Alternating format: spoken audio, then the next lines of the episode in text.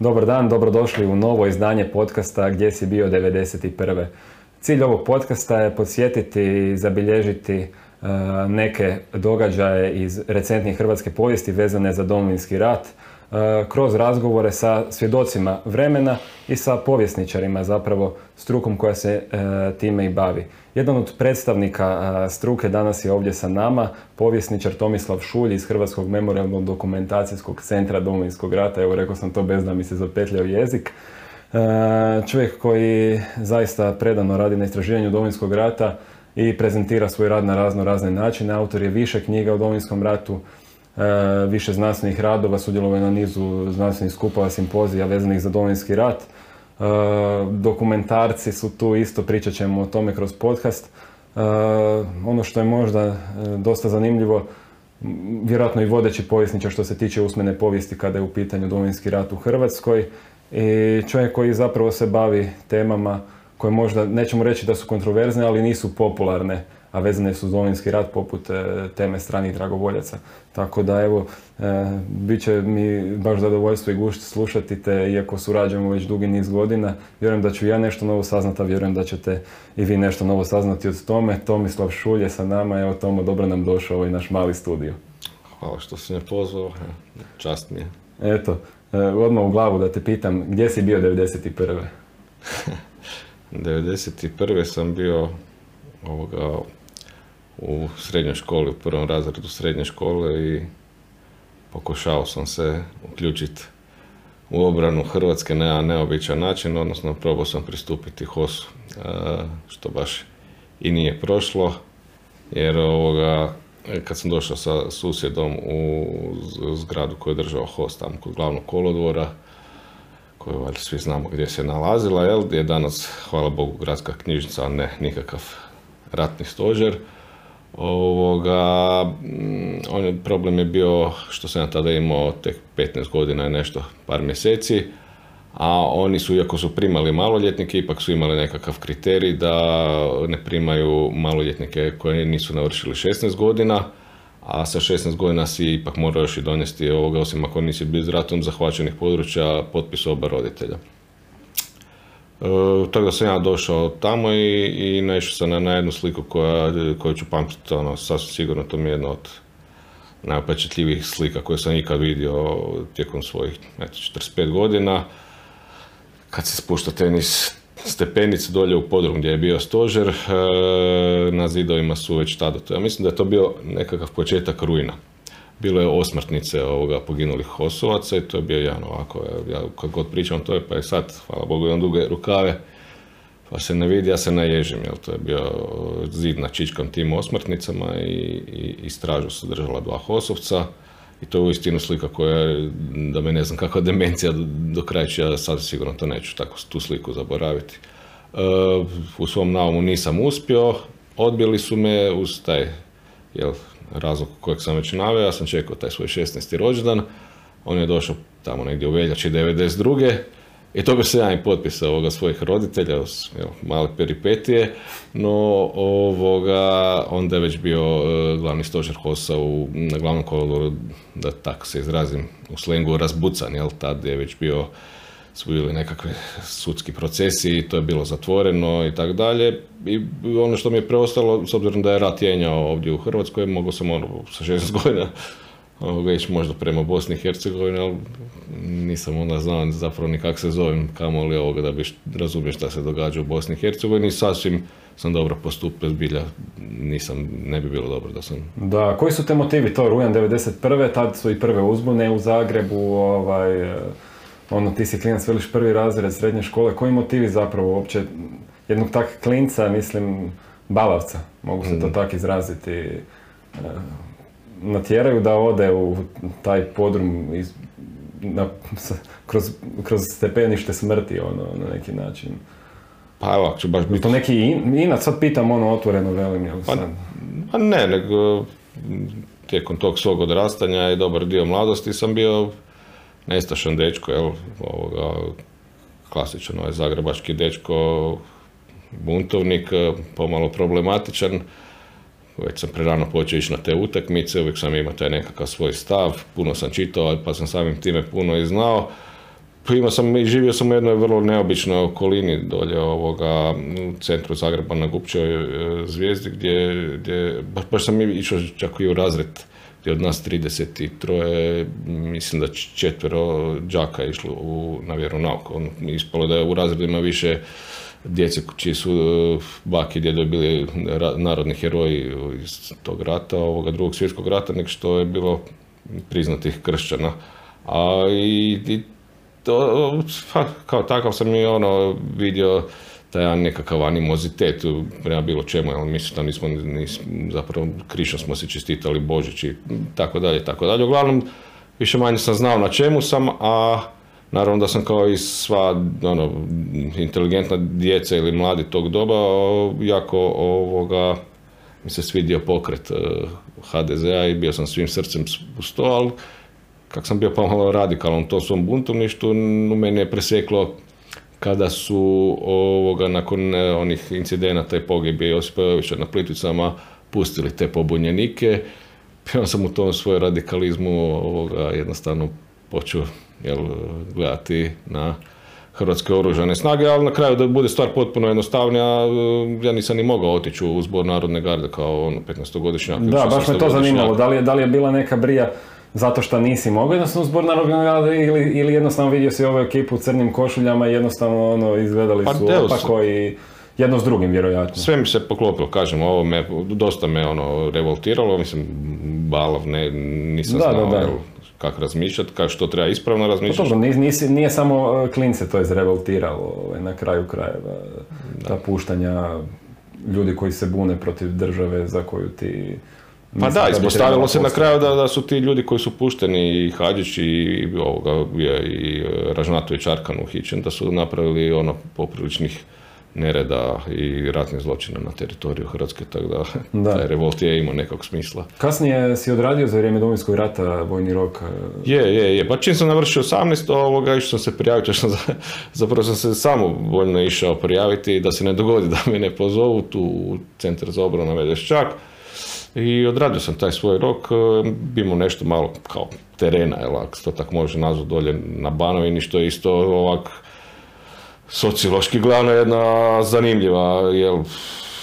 Čekaj, naš zajednički prijatelj Jure Bošljeta, je li ti on tad bio zapovjednik ili... A bio je, ali na razini ovoga, jel, te postrebe koja je tu imala sjedište u Zagrebu, je bio ovoga u, u, u zapovjedništvu zbornog područja Zagreb, a mi ročni vojnici smo odlazili na te terene, ovoga, konkretno ja na Banovine, jer tamo je bio iz ovoga zapovjedništva glavnog stožera, odnosno tamo je dolazio čak i Janko Bobetko, to se nalazilo na, Viktor, u, na u osnovnoj školi na Viktorovcu. Znači Sisak. Sisak, da. I to je tako ono stvarno izgledalo zanimljivo, ono, djeca idu u, tu srednju školu, djeca mislim, da, djeca, malo, malo manja djeca od mene, koji sam isto bio dijete sa svojih 18 godina, idu u tu školu, pa onda počinju uzbun, pa one idu van iz te škole onda ovog, idu u školu pa e, dolaze sastanci e, zapovjedništva, pa onda opet oni idu van i tako, mislim, naspro toga je groblje i jedno, općenito onak, neobična situacija. A jeste kad pričaš teren, jeste išli Komarevo, Sunjata, prva crta? Ne, ne, ne, ne, samo ovaj, taj dio, granični dio Siska. I, ali tu sam, tu sam ustanovio nešto u čemu sam se, hvala Bogu, ovoga, i tekako kasnije e, promijenio sam mišljenje. Naime, ja sam tada mislio da, e, da, da se mentalni sklop Sišćana neće, da, će, da se oni jednostavno neće moći izvući iz tog nekakvog pa, ništavila ovoga. Oni su bili, to su bili razočarani ljudi bez, bez ono spuštenih pogleda, nekako sve bilo njima ravno o, valjda i takav grad i, i sve, ta neka vrlo loša situacija. Apatija nekakva. Apatija upravo tako, no evo vidim, grad se hvala Bogu diže, ljudi su ovoga, ne sad, grad se već duže vrijeme diže i nisam bio u pravu, hvala Bogu. Da. Gdje si bio kad je bila oluja? Pa na području Siska, da. Dakle, bio si tamo kad je krenula Pa da, ali ništa... Ne, ne, Niste bili kao neka priča, ajmo to tako Može, da, da, ništa posebno. Da, da, da. Čak mi, čak mi zapravo... Mislim, zapelo je tamo na tom području, pa postala je realna mogućnost da i vas upotrijebe za borbena djelovanja na kraju krajeva. Bili ste obučeni na neki... Ma da, ma dobro, ali meni je neugodno o tome pričati. Mislim, mi smo kao ročni dobi, vojnici dobivali za to nekako čak i sredstva. Ja se dobro sjećam da je plaća bila do tisuću i pol kuna, što je bila plaća jednog e, mobiliziranog vojnika s kojim se on nije mogao prehraniti ovoga obitelji. Onda su ti domaći ljudi čak i za vrijeme ovoga službe pa morali su ići raditi na polje i to mi baš mi je bilo onda neugodno zbog toga. Da. Šta, kad gledaš sa te pozicije danas, e, nema vojnog roka više, misliš li da je to dobro, loše? Loše, apsolutno loše. Bolje, zapravo bolje da ga nema kako su ga, kad je ta priča počela ići kraju, e, pa su to onda pojednostavljivali i zapravo mm, umanjivali vrijednost cijelog sustava. Ta nekakva četiri mjeseca od čega je ovoga dva mjeseca se teško može nazvati i obukom kako je to na kraju završilo pa te nekakve civilne službe, onda zapravo i bolje da ga nema, ali ako bi bilo onda mislim da, da bi se ono od četiri do šest mjeseci nekakve bolje obuke trebalo odraditi i da, to, da. da bi nam to bilo potrebno. Jako klinac baš sam zazirao od toga, ono, sjećam se da ne bi ja u vojsku, ne bi u vojsku, na, na kraju me i to nije ovaj, hvatalo, ali sad kad gledam sa, iz ove pozicije, odrasle osobe, muškarca, ono, Malo, malo, mi, malo mi je nekako žao, osjećam da bi, da bi se na neki način očeličio, ako ništa fizički ojačao na neki način i stekao neke predispozicije za kasnije psihofizičke nositi se sa nekim drugim kriznim situacijama, ne mora to biti rat, ne daj Bože da to bude rat, ali jednostavno mislim da te to na taj neki način pripremi za, za neke druge možda situacije s kojima se nosiš u životu. Pa ako ništa drugo, evo, sa, naučio bi ovoga, baratati tim osnovnim pješačkim naoružanjem, što je bio ono... Obavezan predmet u osnovnoj školi. Ma dobro, to ne, nije, nije se baš učilo raditi s automatima, ali e, taj, taj problem je bio na početku domovinskog tog našeg obrambenog rata, što mnogi nisu nisu, mnogi su pristupili isto ovoga mladi ljudi koji nisu znali ovoga, brzo su naučili, ali e, na žalost... Neki nisu stigli, Da, da nije, nije, nije, samo u tome svemu bilo ni djelovanje sa puškama, ali tako dalje. Ima tu hrpa drugog naoružanja za koje treba znanje. Da. E, vratimo se sad malo na, na 90. Ja sam te pitao gdje si 91. bio, je to fora zbog podcasta. Uh, ali e, spomenuo si da si išao na utakmice, e, bio si na zaista dvije povijesne utakmice te 1990. I ono, ono je u svibnju, 13. svibnja u Maksimiru, zapravo koja nije ni odigrana između Dinama i Crvene zvezde, bio si kasnije u listopadu na Hrvatska SAD, pa ajmo prvo evocirati uspomene zapravo na ovu utakmicu iz e, svibnja neodigranu. mnogi je tumače svjedoci vremena kao početak Domovinskog rata iz njihove osobne perspektive. ti na to možeš pogledati i kao nekako osobno i e, kao povjesničar, pa bit će mi zanimljivo čuti tvoje mišljenje baš iz, iz, iz tog jednog šireg ugla, jer ti to gledaš i kao svjedok vremena i kao povjesničar. Da. I na kraju krajeva radio si prilog za TV kalendar o toj temi i ono, barataš time. Da, pa mo, možemo čak reći oba dvije ovoga utakmice, jer e, o, ta svibanjska utakmica me toliko obilježila da, da, da, da kasnim ovu prvu utakmicu reprezentacije zapravo nisam uopće doživio ni približno ovoga, tek danas možda, ne možda, tek danas shvaćam uh, važnost svega toga i, i cjelokupan taj proces koji je prethodio, jel to je euforija, ali tada nisam, ali za, iz razloga ponavljam, zato što me ova svibanjska, isto tako kao što me ta slika poginulih osovaca, odnosno jel, tog stubišta obilježilo, tako, će me, tako me i ova svibanjska utakmica. Maksimirski stadion izgleda poprilično drugačije nego što izgleda danas. Da. Bile su tribine zapravo uh, na terenu na neki način. Bilo je ono istog stajanje, jel tako, i sjever je zapravo bio potpuno drugačiji. Pa da, da, da, da. Bilo je to tak jedno, jel, vrijeme socijalizma koje se više neće vratiti. Pa, je se pričalo prije utakmice da će biti... Pa zapravo se znalo, jel? Zapravo se znalo i to je bio, kogod sam ja bio ono, jel, buntovan i nezadrživ, e, ovo je bilo prvi put da je, da je meni otac zabranio da ide na utakmicu, inače sam ja već dvije godine ovoga, se odlijepio od e, njega, znači samo inicijativno sam prestao s njim. e, na istok na, na zapad i prebacio sam se, mislim, jel, smiješno zvuči, ali kao nekako tamo u šestom razredu osnovne škole u navijačku skupinu, no ovaj put se znalo da, da će biti velikih nereda. E, ti nerede su počeli dan ranije. Mi smo imali i susjedu koja je radila u traumatološkoj koja nam je, koja je rekla kakva su ovoga, kakva je situacija sa tim polupanim glavama. Mm, cijeli, cijeli kvart je išao, ovoga, iako mi jesmo svi u kvartu Dinamovci, ja sam tata otišao na tu utakmicu na zapad. E, ja sam pobjegao od kuće ali puno ranije zapravo sam izmislio razlog da idem u krađu trešanja sa susjedom. I čak, sam to toliko fingirao da sam uzeo bicikl i nekakve stare hlače ispod kojih sam obukao ono što treba obući. I sa biciklom sam se uputio, ja živim u posljebenskoj zoni u tu fantomsku krađu trešanja koja se nije dogodila i završio sam jel, na stadionu i cijela ta cijela ta ovoga, kasnija događajnica me obilježila. Ja zapravo nikad nisam pričao poslije s tatom, ali naravno da on saznao da sam bio na utekmici, a nikad on poslije nije meni ni, ni, ni prigovorio, on znao je kakav sam i eto, dogodilo se što se dogodilo, a taj dan se dogodila povijest svakako. E, rekao si da je dan ranije već bilo problema, znači da su Delije već dan ranije krenule dola, Pa dolazili su iz, da, iz svih ovoga krajeva, kako sam, kažem, ja sam i bio tih dana kad sam bio, ono, niko je ništa, dok kasnije sam bio dosta aktivan u tom pokretu.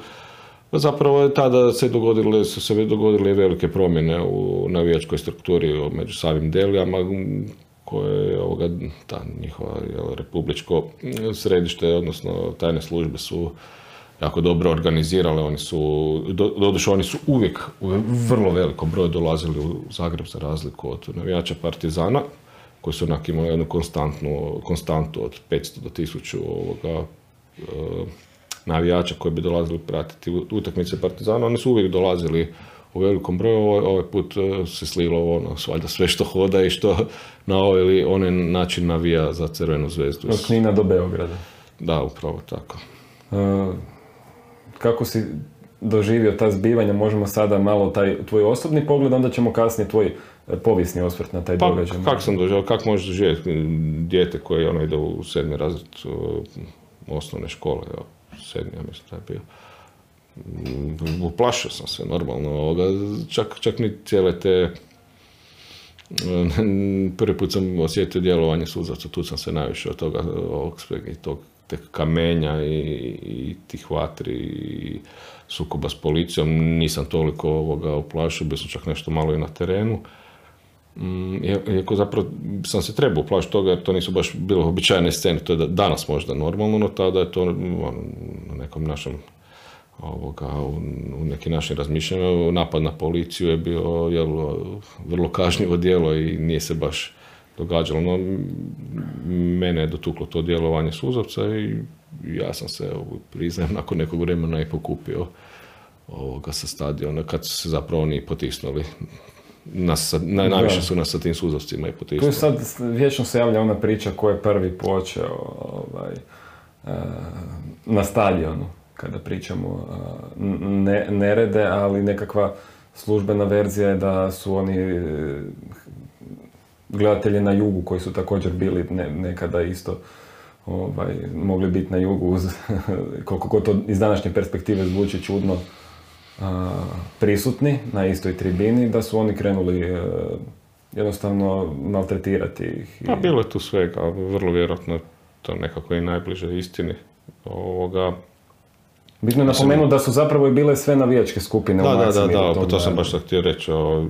danas ja možda kod da su ovi sa istoka, to su bili dečki iz Vinkovaca, iz Splita, iz, e, iz Rijeke, pogotovo bilo dosta i Slavonaca, oni se rijetko spominju, oni kod da su isto jedva čekali da krene. Da, da, da, da to krene. I Sad svejedno je zapravo ko je bacio prvi šibicu, planulo bi i ovako i onako. Pa da, mislim, da, danas će ti ljudi iz Srbije reći da su njih malo zaljevali s pivama i gađali s koje kakvim stvaricama, možda su i oni u pravu, ali to je tako jednostavno nema tu ni u Da. uzroka ni posljedica. Zapravo iz ove perspektive, ja kad gledam te snimke, meni je nevjerojatno da niko nije smrtno stradao u cijeloj toj priči. Da, to je neobično.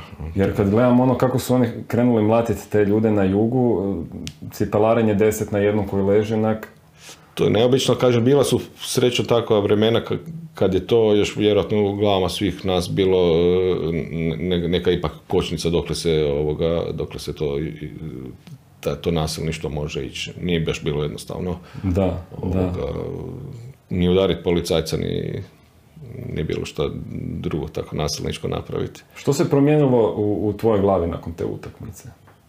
Je, je, se, je li se išta promijenilo? Pa ništa, ja, ovoga, ništa se nije promijenilo. Mislim, da li si shvatio ono, ok, znaš, ovo je sad krenulo ili, kao što neki kažu, znaš, tu je počeo rat i u tom smislu. Pa nisam baš- Točka bez povratka, kao, ajmo to tako nazvati.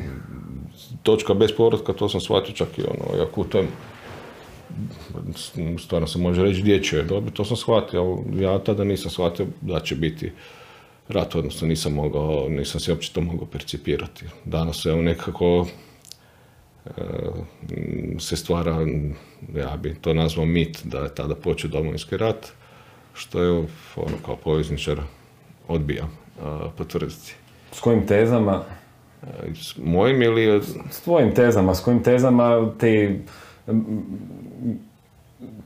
zapravo braniš svoju tvrdnju da, da Pa tada nije, počeo, nije rat. počeo rat. zna se kad je počeo rat u ostalom. E, Lijepo je romantično zvuči, znaš, kao ono, rat je počeo na stadionu, ali velim, Pa ne, rat ima svoja određena pravila, na kraju kraja ovoga, točno u zakonu o pravima hrvatskih branitelja propisano kad je ovoga sve počelo kad je završilo, znači ratno razdoblje se smatra od ustrojavanja prvog hrvatskog redarstvenika, to je bilo u kolovozu 90. I okončano je sa tamo negdje lipnjem 96. Jel? A ovo razdoblje, e, zapravo ne samo to razdoblje ustrojavanja prvog hrvatskog redarstvenika, nego još i narednih dob, skoro pa 11 mjeseci. Nije bilo rata. O, te Oružani ovoga, incidenti su započeli, da, znamo svi sa balvan revolucijom u Kninu, nešto manje se zna ovo što se zbilo potom na Banovini vrlo brzo, no oružani taj sukob je izbio a, kad možemo gledati početke rata u Pakracu i poslije na Plitvičkim jezerima, a baš onaj pravi oružani sukob je zapravo izbio masakrom 12 redarstvenika u Borovom selu i nakon toga se JNA uključio u rat. Dakle, ne možemo baš neki događaj točno izdvojiti, ovo je početak Domovinskog rata, ali kad tretiramo Josipa Jovića kao prvu žrtvu Domovinskog rata, odnosno prvog branitelja, Kako ne? već znamo da je, da je u Ožujku bio. Da, pa znači imamo ono, izrazito zapravo ta teza da je Domovinski rat počeo na Maksimiru izrazito ovoga, ne samo nezahvalna, nego ja bih rekao i, i, i, i, neprimjerena. Jer ja ne znam da li ljudi koji, ok, znam da su ljudi povezani s tom utakmicom, znam i moje prijatelje i kolege koji to tvrde čak ovoga, po- po- e, kolege iz struke ili sociologe, koji su se isto našli na tom stadionu, pa to doživljaju iz neke, neke osobne perspektive i imaju svoju tezu, ali to je uistinu ovak vrlo, vrlo, vrlo osjetljiva teza zato što e, povlače nekakve druge nekakve druge teze, a jedna od e, najdrastičnijih i naj, e, najmanje točnih, zapravo potpuno netečnih teza je da, da je ovdje u Hrvatskoj se vodio, vodio građanski rat. On se nije vodio ni po kakvom parametru, no oni koji zagovaraju takvu tezu, vrlo rado će se vrlo vjerojatno nalijepiti upravo na, na, na ovu činjenicu da, da postoje ljudi koji smatraju da je rat počeo u Maksimiru. Nije. 11 mjeseci nije bilo ovoga oružanog sukoba.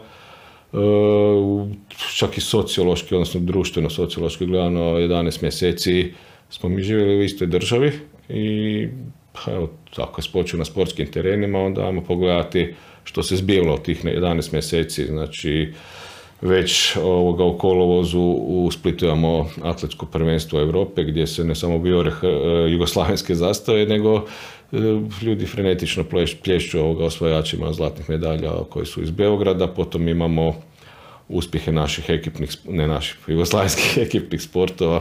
Da, možda je košarkaška reprezentacija tu naj... Pa da, to je najdrastičniji primjer, ali bilo ih je još nije jedini, ne, ali ovo najdrastičniji primjer zato što Lipanj 91. 91. i to nakon što je počeo čisti otvoreni rat u Sloveniji nakon ovoga donošenja tih odluka o samostalnosti, naši košarkaši, svi osim Dražena Petrovića koji je jel, bio i intelektualac, ne samo karakter i lider na terenu, pa je znao zašto ga ne odlazi na to prvenstvo, su nastupali za reprezentaciju Jugoslavije, čak jedan, mislim da ga nema potrebe imenovati, ali vrlo važan član te e, generacije u intervju na preskonferenciji, što je zabilježeno u svim medijima, kaže da ne znam za kog bi drugog igrao nakon osvajanja medalje nego za reprezentaciju Jugoslavije, što ono, znači da je on tada bio na drugoj strani po ovim interpretacijama da je rat počeo u svibnju. I sad još da se vratimo na taj 13.5. ovoga, pa kako onda gledati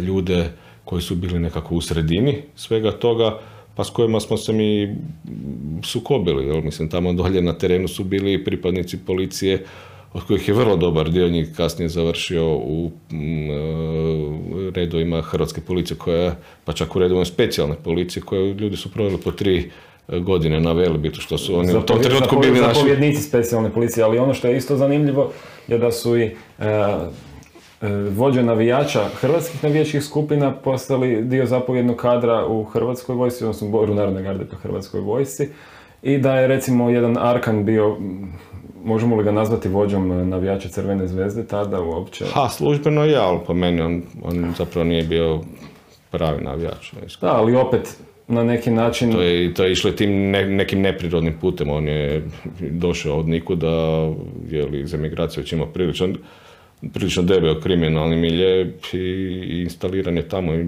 to je Delijama, prije su se drugačije malo zvali, ovoga savršeno došlo jer zapravo grobari bili ono puno kvalitetnija navijačka skupina od njih, a najednom su evo dobili velike količine novaca, sjeća se kako su onda počeli imati one velike zastave, velike transparente, sve što smo mi svi drugi, pa čak i Torcida koja je uvijek bila ovoga, nekoliko koraka po tom, e, po tim ovoga, ultras, ultraškom imanju e, navijačke scene ispred svih nas, mi smo to samo mogli sanjati što, što su oni imali tada. Da, na neki način Turcida je svoju bitku baš protiv e, Partizana na neki način na terenu. E, da, dobro da si me to pitao, jer ako bi ovoga gledali čak nekakvu ono opipljiviju situaciju gdje možemo ovoga, smatrati na većoj nekoj simbolici da počinje ili nešto počinje ili prestaje, to je zbivanje u, sad ne znam, to bio rujan ili listopad ovoga, te iste 90. godine kada je Hajduk igrao prvenstvenu utakmicu sa Partizanom koju je gubio i kada je navijači negdje u 75. minuti sa sjevera Torcida, odnosno utrčava u teren, prekida utakmicu i uz povik je gotovo je, gotovo je, srušit ćemo Jugoslaviju, klicanje ovoga hrvatskim političarima, doživljava se mm, jedan klimaks te cijele nenormalne situacije, skida se sa jarbola jugoslavenska zastava koja se pali, to je vrlo, vrlo direktna poruka.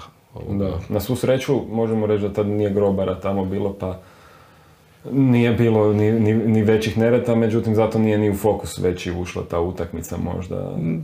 Da, da, ovo je, pa mislim, e, ovo je zbilja, jel ono je bilo jedno navijački, navijačko zbivanje koje je nije samo za ovu razinu tu naših bivše Jugoslavije ili ovih prostora, nego to je za cijeli navijački svijet bilo onda šokantno saznanje što se tu događalo, taj, taj nekakav poluotvoreni navijački rat. Da. Kad, kad, kad si ti, rekao si da nisi u svibnju 90. doživio kliker da da je nešto, da će, da će krenuti prema ratu. Kad si zapravo ti kao klinac to doživio? Pa ono kad sam vidio izbjeglice iz uh, Aljmaša, Tuta i ono, sve na onim splavima, tu djecu, starče, to onda mi je bilo jasno da tu više nema Dakle, početak kolova za 91. Srpanj i početak kolova sigurno. I onda sam ovoga gruntao što bi i izgruntao sam da ću predriblati roditelje i da ću ovo, da će mi ovo proći, no nije i uistinu bili su vrlo vrlo ovoga direktni i principijalni, nije, rekli su nema nas tu pojavljivati prije nego navrši 16 godina i doneseš potpis od oba roditelja. A, sad malo si natuknuo ovu temu građanskog rata, rekao si da ne bi o tome zapravo ni previše Pa, pričao jer e, su smiješni argumenti koje druga stva, strana a, koja zastupa tu tezu. Pa e, da, taj građanski rat, ali- ono ne postoji oružani sukob u koji nema u sebi elemente građanskog rata, ali ovoga mislim, ono, pa više elemenata građanskog rata ima u drugom svjetski rat na ovim prostorima, pa ga niko ne naziva građanskim ratom, a ili recimo engleski građanski rat tamo iz onog 17. stoljeća, jel, a isto ima elemente revolucije pa ga se naziva građanski rat, tako da svaki sukob ima taj element nekakvog građanskog Građanskog rata rata, ali u ovom slučaju kad mi imamo jednog jasnog agresora sa jasnim ciljevima i kada se Hrvatska država ovoga napada iz teritorija drugih republika, a onda to nije ništa drugo nego velikosrpska agresija. To, mislim, zato, ja ne volim pričati, to mi je kod da objašnjavamo ovoga koje je boje jel?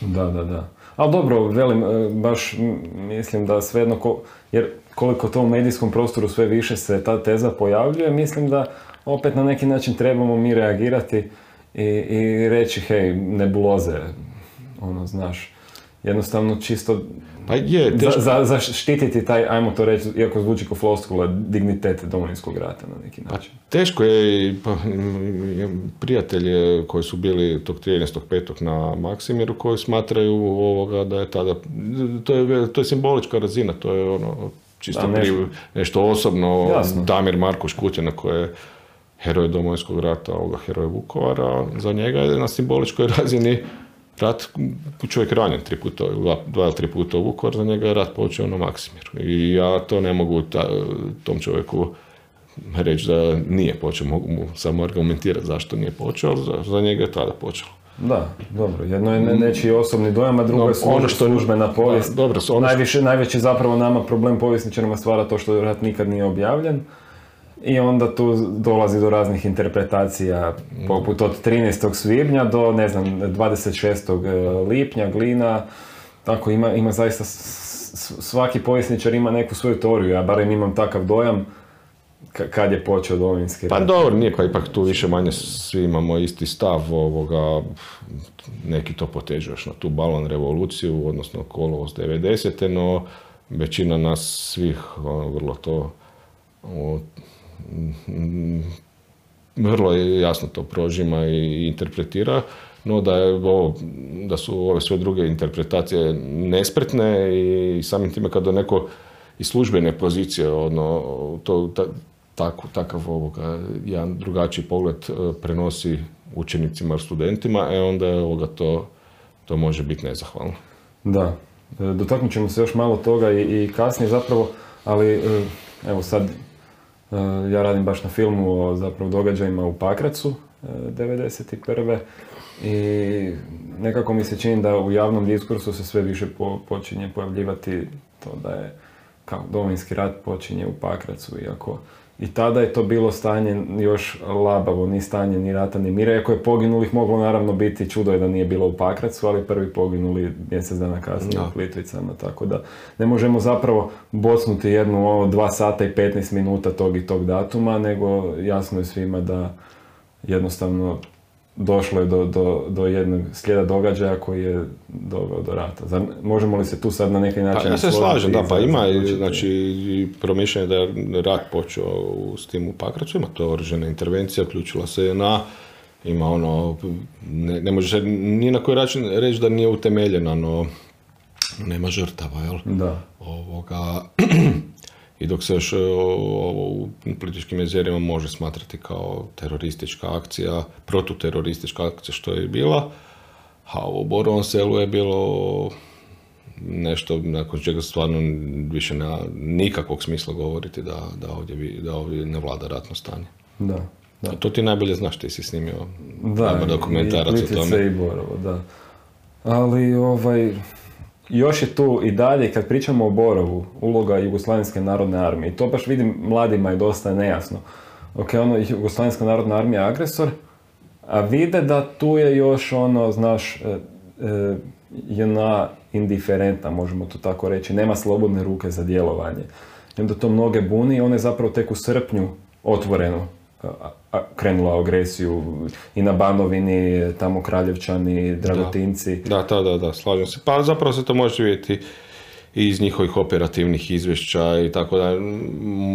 Naravno da su oni bili skloni ovoga, srpskoj strani, tu uopće ovoga, nema spora, no da su u određenim situacijama pokušavali barem koliko toliko to profesionalno obavljati, ne snalazeći se ni u svemu tome, uz ponavljam ponovno naglašavam zapravo činjenicu da bez danjega oni bili naklonjeni srpskoj strani, koja je ovoga bilo osnovni u manjini i tako dalje, a i u većini je bilo na strani e, u samim redovima JNA, u tog redovima zapovjednog kadra, no kroz ta izvješća mi možemo vidjeti da oni e, nekako, barem koliko toliko racionalno pokušavaju objašnjavati, izvještavati o stvarima ja sam proučavao kasni e, sukob kod Ljubova koji je bio prvi, prva borbena akcija kapetana Dragana, o čemu se ne zna jer ga svi vežu za borbena djelovanja na Banovini, tako za operaciju Žalka, odnosno Žalac.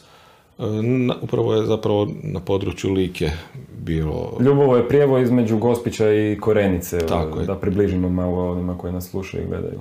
Da, i to je mm, Vasiljković ono, čak vrlo direktno pričao na saslušanjima u, pred Haškim sudom, rekao da su oni ciljano to izabrali, što ono kad pogledamo Ljubovo je tada čin, e, branila ovoga jedna malo bojnu prve bojne druge gardijske brigade, ovoga, to je ono bilo dosta dobro i osmišljeno i tako dalje.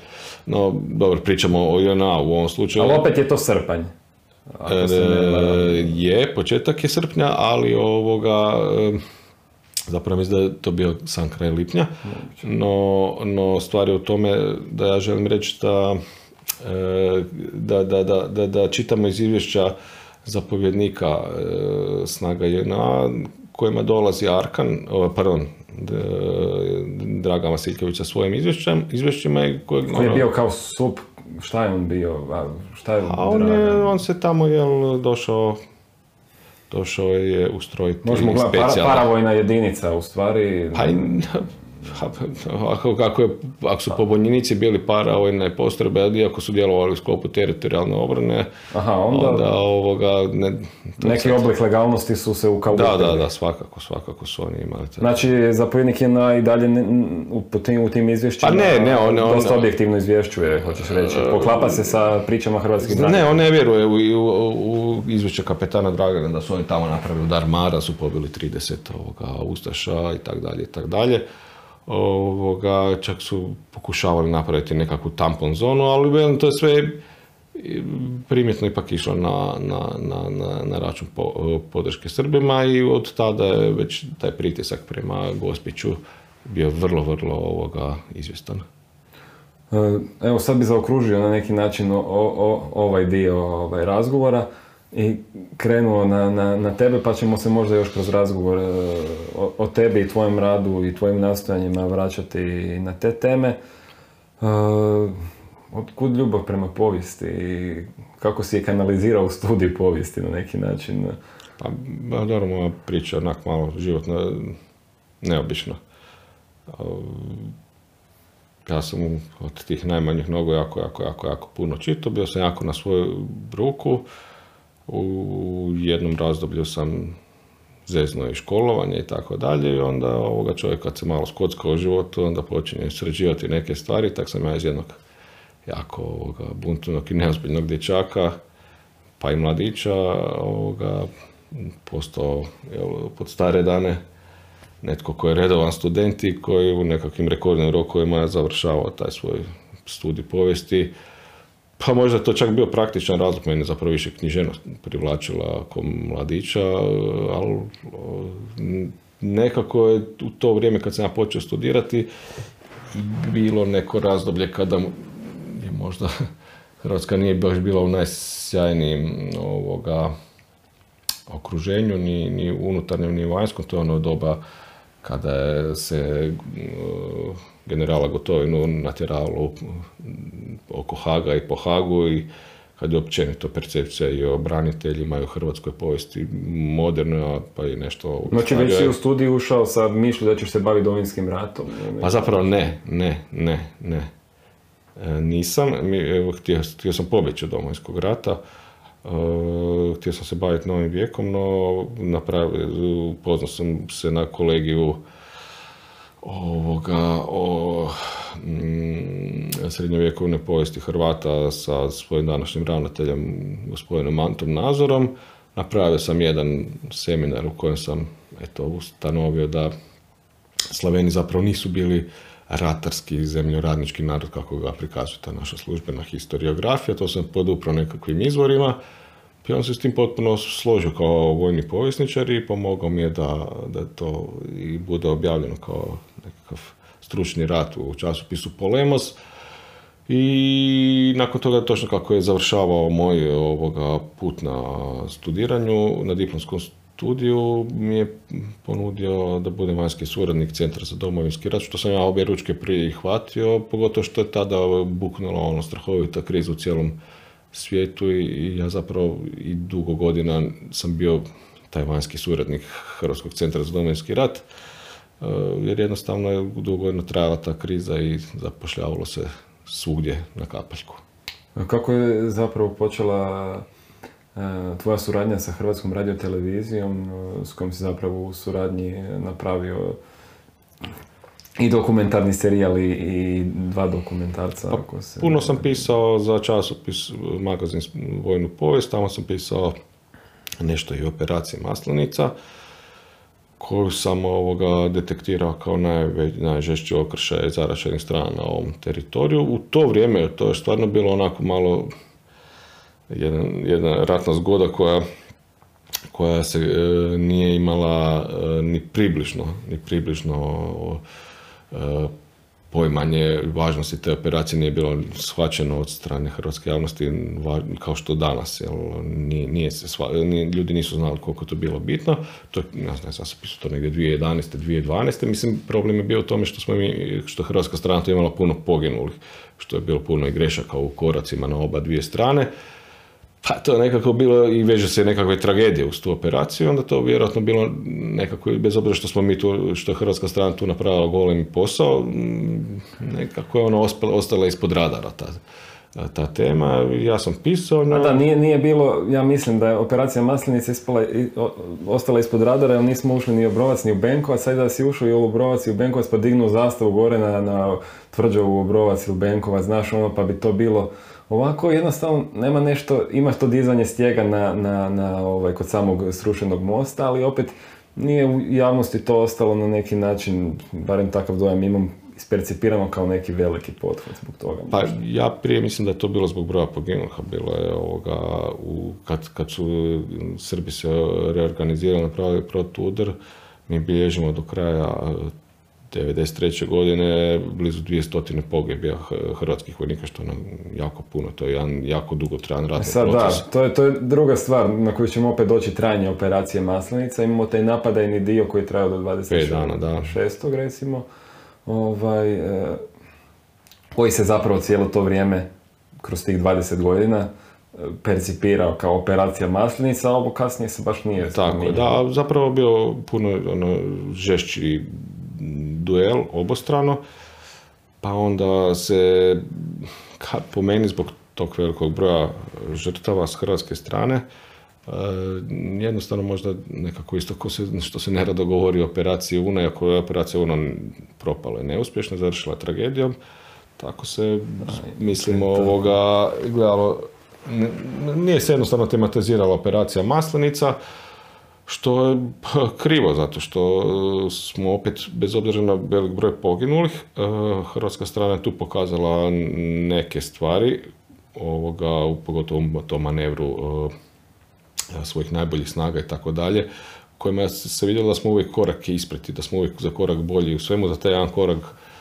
učinkovitiji od najboljih srpskih postrojbi, što je zapravo bilo ovoga, vrlo jasan pokazatelj za, za, za, za ono što će uslijediti oslobodilačke operacije hrvatskih snaga, Hrvatskog vijeća obrane Hrvatske vojske, a naravno da je pokazali na sve te nedostatke koje se trebalo tih godinu i pol dana do oslobodilačkih operacija popraviti, što su i popravilo.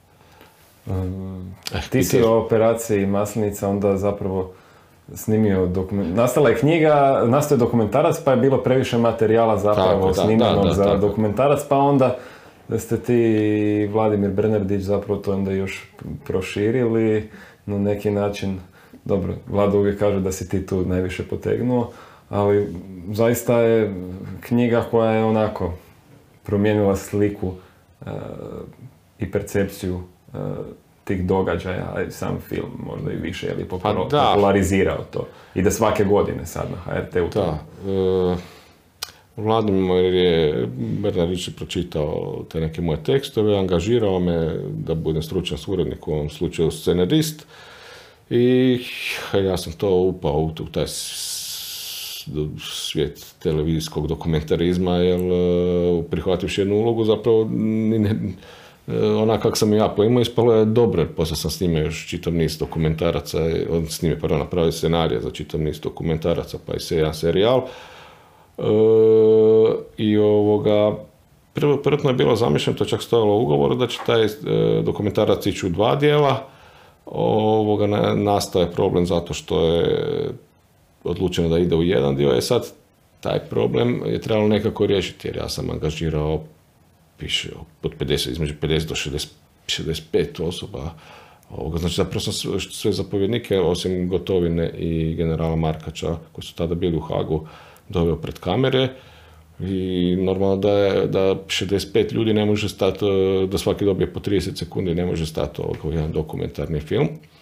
I na neki način samo onda se išao i ispričati tim ljudima, radivši počevši pisati knjigu i onda je ovoga sama knjiga zapravo još reproducirala još 60 intervjua. Koliko onda imamo? 120? Blizu 120, da, nešto manje. I ono što je zapravo tu, naravno, svima najzanimljivije je da ovoga po prvi put imamo jel, suparničku stranu i to ne bilo koga nego elitnu postrojbu srpske vojske e, odnosno Vukove svučaka da Vukove svučaka koje su elitna postrojba iz Republike Srpske Ko je uspostavio inicijalni ja. kontakt? Kako je to izgledalo? E, pa, mislim, stekao sam neko predznanje ovoga, e, o toj operaciji i svi su mi ti naši gardisti, ljudi iz specijalnih postrojba koji su vodili te teške borbe pričali da su njima na drugoj strani bili ono potpuno alpari borci. Ovoga, govorili su s njima e, s respektom. malo sam proučavao i saznao sam ko je to dolje bio, zapravo su svi bili i sad ono, naravno, nespretno mi je bilo i nisam htio zvati ovoga, ili stupiti u kontakt s bilo kim ovoga, iz, ne znam, postoji kapetana Dragana za koji znamo da su radili ratne zločine, pogotovo od Ražnatovićevih tigrova ovoga, iako sam sam siguran da je među tim ljudima bilo ovoga, oni koji su časno profesionalno obavljali svoje, ali oni kao postrebe imaju krimen i tako dalje, to je za mene. E, ti Vukovi svučaka, uz njih se ništa nije vezivalo, čak ovoga, oni su upravo u tijekom operacije Maslinica došlo, njihovo zapovjedništvo je došlo u sukob sa uh, Ražnatovićem i njegovim zapovjednicima. Čak, čak sam negdje pročitao teoriju, više ćeš ti znati o tome po tim forumima i tako da je u Beogradu, nakon što je ranjen njihov zapovjednik, da ga je Arkan ha, dokrajčio. To je teorija koju stvarno ne, ne, ne, ne bi ništa komentirao. Da, ne mislim, ali velim, no, da, da, da, pojačam tu priču o animozitetu koji je vladao između Arkanovih tigrova i Vukova. Da, do sukoba došlo, došlo je zato što je Arkan i svojom postrojbom e, upravlja na način da je to bilo dosta onak rigorozno, a oni su tako upravljali gdje god bi dolazili sa tim domicilnim ovoga postrojbama, odnosno lomili su te ljude, nateravali ih da rade koješta i oni su se došli zapravo potužiti tim, toj ekipi Vukova Svučaka koji su onda imali jedan taj sukob sa pripadnicima Markonovih postrojbi. Da se vratimo na, na, na to kako se ih kontaktirao kako je to izgledalo? Pa deo, onda sam... Jel, ne, jel čovjek ostao, mislim, realno? ne, nisam nikoga telefonski nazvan. Javio sam se nekakvom njihovom ovoga novinar, radijskom voditelju iz Banja Luke kojeg sam vidio preko interneta da kad kad ovoga objavljuje ponešto o njima. Prenio im ono svoju pitanje da li bi dali izjavu, ovoga, prenio sam im sve svoje podatke, odnosno poslove što treba od mojih radova i tako dalje, ono, znaju na čemu su, kako pišem, kako razmišljam, koji su moji stavovi. I oni su me zapravo vrlo lako prihvatili. Ono što je zanimljivo... Kako su to prihvatili hrvatski ovi... Izvrsno. Izvrsno. E, pa kažem, ne može biti problema kad e, su, to, to je bilo pošteno ratovanje jednih protiv drugih, znači oni zapravo jedni prema drugima imaju respekt. Nije bilo zarobljenih, nije bilo mučenja, nije bilo zlostavljanja, nije bilo ratnih zločina ovoga, od te postrojbe. I... Samo zavijanja. Da, da, po tome su, ovo, to su bile nekakve te njihove karakteristične mm, posebnosti ovoga glasanja koje su nekima nosile strah na bojišnici. Znači naradio si se pošteno oko te knjige. Sad kad gledaš iz ovog aspekta isplatilo se? Pa da, pa naravno, ovoga, mislim, to je knjiga... Načeo si gro, gro, gro tema si načeo koje onda mogu biti sami za sebe, imaš u knjizi i pa strane dragovoljce. Ma je, je, je, je. Ta, ta knjiga, zapravo tek je knjiga otkrila ono čak što ne nisam znao ni snimajući dokumentarac, to je recimo e, dizanje, dizanje, ja se ne zaboravio sam koliko tona, ali više od 10 tona eksploziva ispod uh, zračne piste. Ne, ne, ispod zračne piste koju, kojom su minirali Zemunik, to su naši pirotehničari radili dok su ih protivnička strana gađala sa orkanima.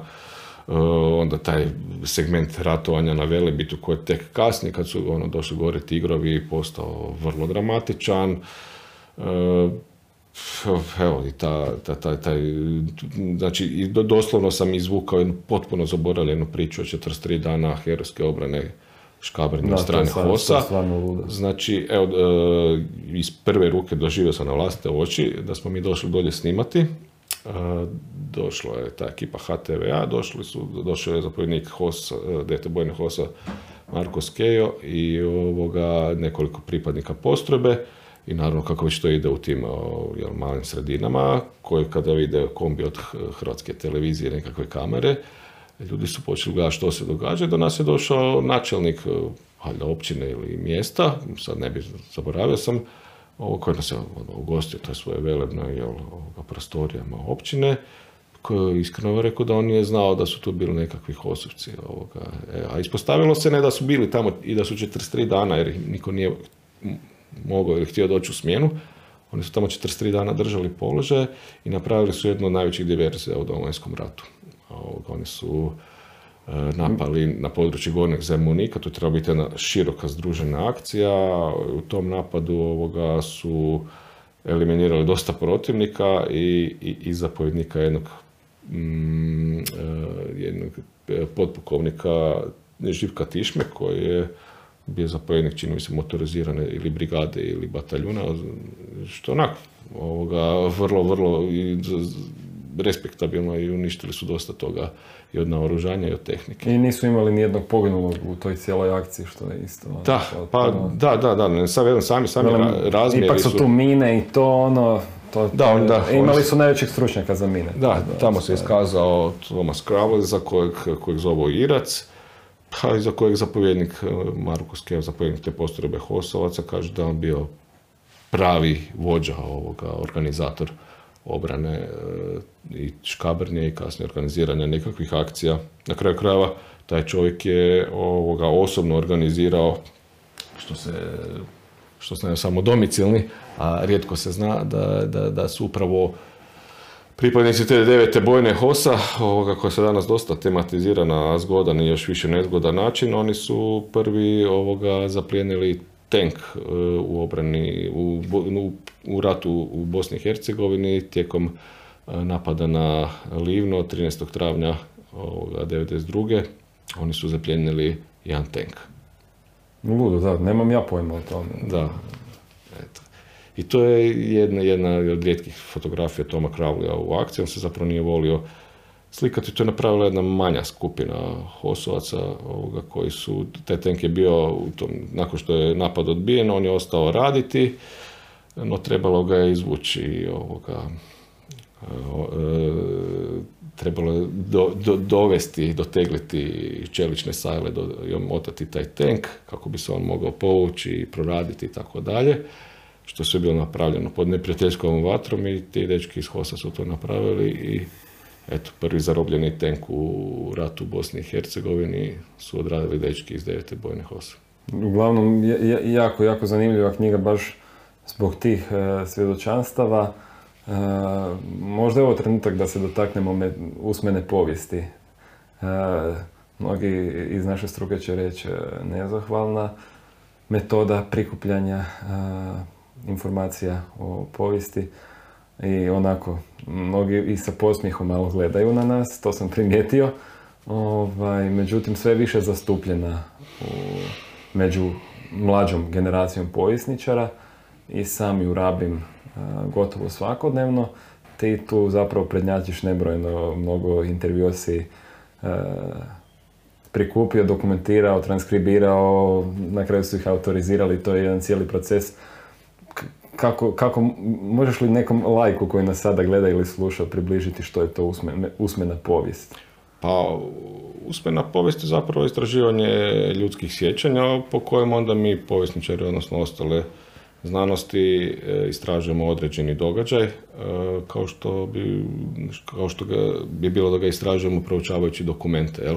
Uspoređujemo ga sa dokumentima iz tog doba ili ako ne postoje dokumenti poput recimo djelovanja devete bojne hosa u Škabrni, ovoga, onda nam je to jedini izvor. E sad, mnogi zaziru od korištenja usmene povijesti, čak i u našoj struci, ovoga, jer e, tako mi smo malo mm, konzervativnija sredina, pa je tako i naša struka povjesničara malo konzervativnija, ovoga, jer nekako postoji pravilo, što je zapravo istina, da je ljudsko sjećanje sklono ovoga, tom osobnom pristupu, e, čovjek gleda drugačije na sebe u tim nekakvim vremenima o kojima je on imao glavnu ulogu ili zapravo se daje puno više na važnosti nego što je bilo, što dobrim dijelom i stoji. Dobrim dijelom i to jest e, stoji, no na nama je da onda to ovoga ili uspoređujući sa dokumentima nadopunjujemo Poput ove akcije prema Zemuniku od strane Hosovaca gdje imaš ne, dokumente s neprijateljske strane o pogibije i tišme i sl. Tako, a nemamo kod nas ništa, jel? Da. Kod nas nemamo ništa i ovoga onda, eh, onda, se, onda, onda to koristimo kao izvor. No, mm, svi oni koji se pozivaju na dokumente imaju zapravo jedan problem. A problem je u tome što te dokumente, svejedno bili oni iz ne znam, 13. stoljeća, 19. ili evo, 20 a nisu pisali ni strojevi, ni pisaće mašine, pisali su ih ljudi, jel? Pakta konventa. E, I, ovoga, I ti ljudi koji su ih pisali imaju nekakve svoje jel, osjećaje i nekako svoj način gledanja stvari i zapravo čak ni policijska izvješća ne moraju biti baš ono potpuno e, potpuno točno, što sam se i osobno uvjerio. I tako da rad, rado rabim tu metodologiju, i kako, kako onda kad se nađe to dvoje u koliziji, nešto što ti kaže netko, i recimo potvrdi još dvoje ljudi i, i dokument govori drugačije sa naše strane, od, ne, ne, znam, evo, sigurno si se našao u pa situaciji. Da, nebrojno puta, pa mislim, ono, istraživanje je ono dosta... Navedeš onda sa, ovi izbori govore ovako, ljudi se sjećaju onako, kako onda to skočiš tome? Pa uglavnom se stvari daju riješiti zato što se sve, kad imaš više vrsta izvora, sve se zapravo da provjeriti. Najveći problem kada nema izvora ili kad je usmeno sjećanje jedini izvor, to, to mi se često događa i, i ovoga... Uh, i meni. Evo recimo, ja sad primjer, pišem knjigu o Bojni Frankopan, ovoga za koju ne, njihova uloga u obrani Kupresa, odnosno Šujce, nije baš ovoga nije istaknuto u, u tim rašlambama ovoga, bitke za Kupres. Oni su tamo imali važnu ulogu i ne samo da to, nego su odradili nekakve važne diverzije ovoga, i to duboko, duboko u neprijateljsku pozdinu, što mi nemamo potvrdu, jer oni su kao specijalna postrojba, ja, ja nisam našao takav dokument u glavnom stožeru, niti su oni su izbjegavali, oni su usmeno podnosili izvješća zapovjedniku specijalnih postrojbe generalu Rosi. E, I onda sad tu sam ja dobro, dobrano, ja ili bilo ko drugi dobrano u opsedu, ako ja ne nađem potvrdu, no potvrda se ovoga uvijek nađe. Prvo sam je pronašao na hrvatskoj televiziji gdje ovoga je o tome snimljen, e, ne, e, ne baš iz same akcije, ali snimljen je ovoga jedan TV prilog na kojeg je, na osnovu čega je dobrim dijelom Silvana Menđušić dobila nagradu za priznanje to je e, nagradu za, za, za, za, novinarku godine, to je bilo 92. sa posthumno je bio Iko Lašević ovoga e, nagrađen, no kasnije sam za to saznao iz srpskih dokumenata i, i ne, ne, samo što sam saznao, nego nego, nego je cijela ta, ta, ta, ta diverzija dobila jednu potpuno novu dimenziju zato što su zapravo te nekakve združene snage e, tih naših specijalnih postrebi i domicilnih branitelja udarili na, na, na, na, srpske snage, ni ne znajući da se u tom trenutku u koloni koji su napali nalazi zapovjednik cijele operativne grupe s tog područja, zapovjednik Stanko Letić. Ovoga, i, I onda je zapravo nastao jedan košmar e, u koji se uključilo sve pješačke postrojbe, sve mehanizirano, čak i helikopteri ovoga, jer ono, ne, ne napadaš baš uh, duboko u, u, u, njihovom teritoriju zapovjednika cijele operativne grupe. To otprilike bi bilo kao da je nama neku Antu Gotovinu 94. napao što za na području ono, Nina. Jel? Da, da. E, tako da, uglavnom, da, ta uspjena povijest je zanimljiva, ima je tih svojih, jel, problema. Mislim, jako je problem. Nije samo to što zna biti onak škakljiv izvor, nego je problem i tome što je to težak posao. Puno je lakše proučavati dokumente. Pa ne, sad, meni, meni je prvo kad si rekao pri, skoro 120 sugovornika, meni odmah palo na pamet transkri, koliko si ti toga istranskribirao. Ono, i sad dobro dio su odradili HRT-ovi transkriberi, vjerojatno za dokumentarac, ali opet si ti tu ovaj, isto vjerojatno. Ono, to je, a, a kamoli, priča s tom osobom emocionalno nositi taj teret možda e, ako je doživjela neku traumu ili bilo što da, drugo. Da, da. je to, faktor. Znači, u nekakvoj teoriji te metodologije sa e, ljudima koji su prošli rat e, je teško govoriti, odnosno oni nerado daju svoja sjećanja, što kod mene e, ne funkcionira, da li je to bogom dana sreća, dijelić mog talenta ili nešto slično, ili možda što sam ja bio malo dio te priče, pa bolje razumijem neka moja, ne, poslije ne znam, možda skup svega, uglavnom sam imao jako, jako puno sreće. I pogotovo kad se pogleda ovoga, čini se da sam se ja to, s time intenzivno počeo raditi kad je kad su ljudi u ovoj državi živjeli u strahu zbog e, prvo, prvotnih presuda na Haškom Mislim, sudu. neki još uvijek žive, ali tad je to bilo baš onako ispo, mm. potencirano. Da, ja, ja nisam imao s tim problema. Znači, ja sam razgovarao sa najobičnim ljudima, s najobičnim vojnicima, ali isto tako sam ovoga, jel, imam intervju sa ondašnjim ministrom obrane Anton Kotromanovićem, koji mi je vrlo vrlo otvoreno govorio o, ovoga, o svojim diverzanskim akcijama, kojima se, ono, to ću reći da čovjek treba steći to povjerenje, jer vjerojatno bi ga neki novi... Tu imao zapravo izvrsnu mentoricu, profesoricu Da, da, da, da, njoj, njoj profesoricu Suzanu Leću koje dugujem sve. Ona... Da, u stvari ona, ne, ne, ne znam možemo reći da je začetnica baš usmene povijesti, ali sigurno je digla na, na jednu razinu uh, svjetsku ovdje kod nas? Pa ona zapravo radi svoj posao i jedna od rijetkih koje, koje, koja shvaća važnost te, te metodologije i, i, i da ne, ona je spasila e, mnoga, mnoga sjećanja ovoga, o, o, o, o tome što se zbivalo na prigradskim područjima i tako dalje, te nekakve usmene povijesti malog čovjeka. I podučila me svim ovoga čarima te metodologije i prednostima i nedostacima i ja uistinu ovoga da nije bilo te žene ja danas ne bi imao tu neku vrlo, vrlo dragocjenu zbirku, ja mislim da imam, nisam dugo broja, ali sasvim sigurno imam preko 300 transkripata, što uopće ne usključujemo ovo što sam radio s HTV, a koje su arhivirani ovoga. No i to nisu razgovorčići sad ono na 10 minuta, e, možeš li se prisjetiti tog i tog mi, ko što ja znam, ovaj, imati, nego su to zaista e, to su, ljudi i životne ispovjede. Da, to su strukturirani razgovori sa svojim ono, pravilima, sve ima svoja nekako jasna pravila, ona, pa tako i ova metodologija.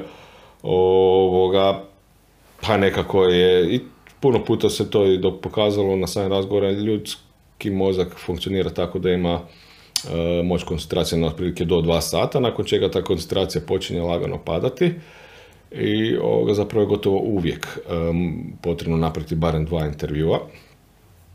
A, s nekima se radi i po četiri, pa čak i po pet intervjua, a neki, vrlo rijetki, doduše imaju tu mogućnost pričati i po 4-5 sati, ovoga, imam i takvih intervjua. Kako ti uspiješ zadržati koncentraciju, to je meni... Pa nekad, ne, ne, ne, u određenim, u određenim situacijama je teško.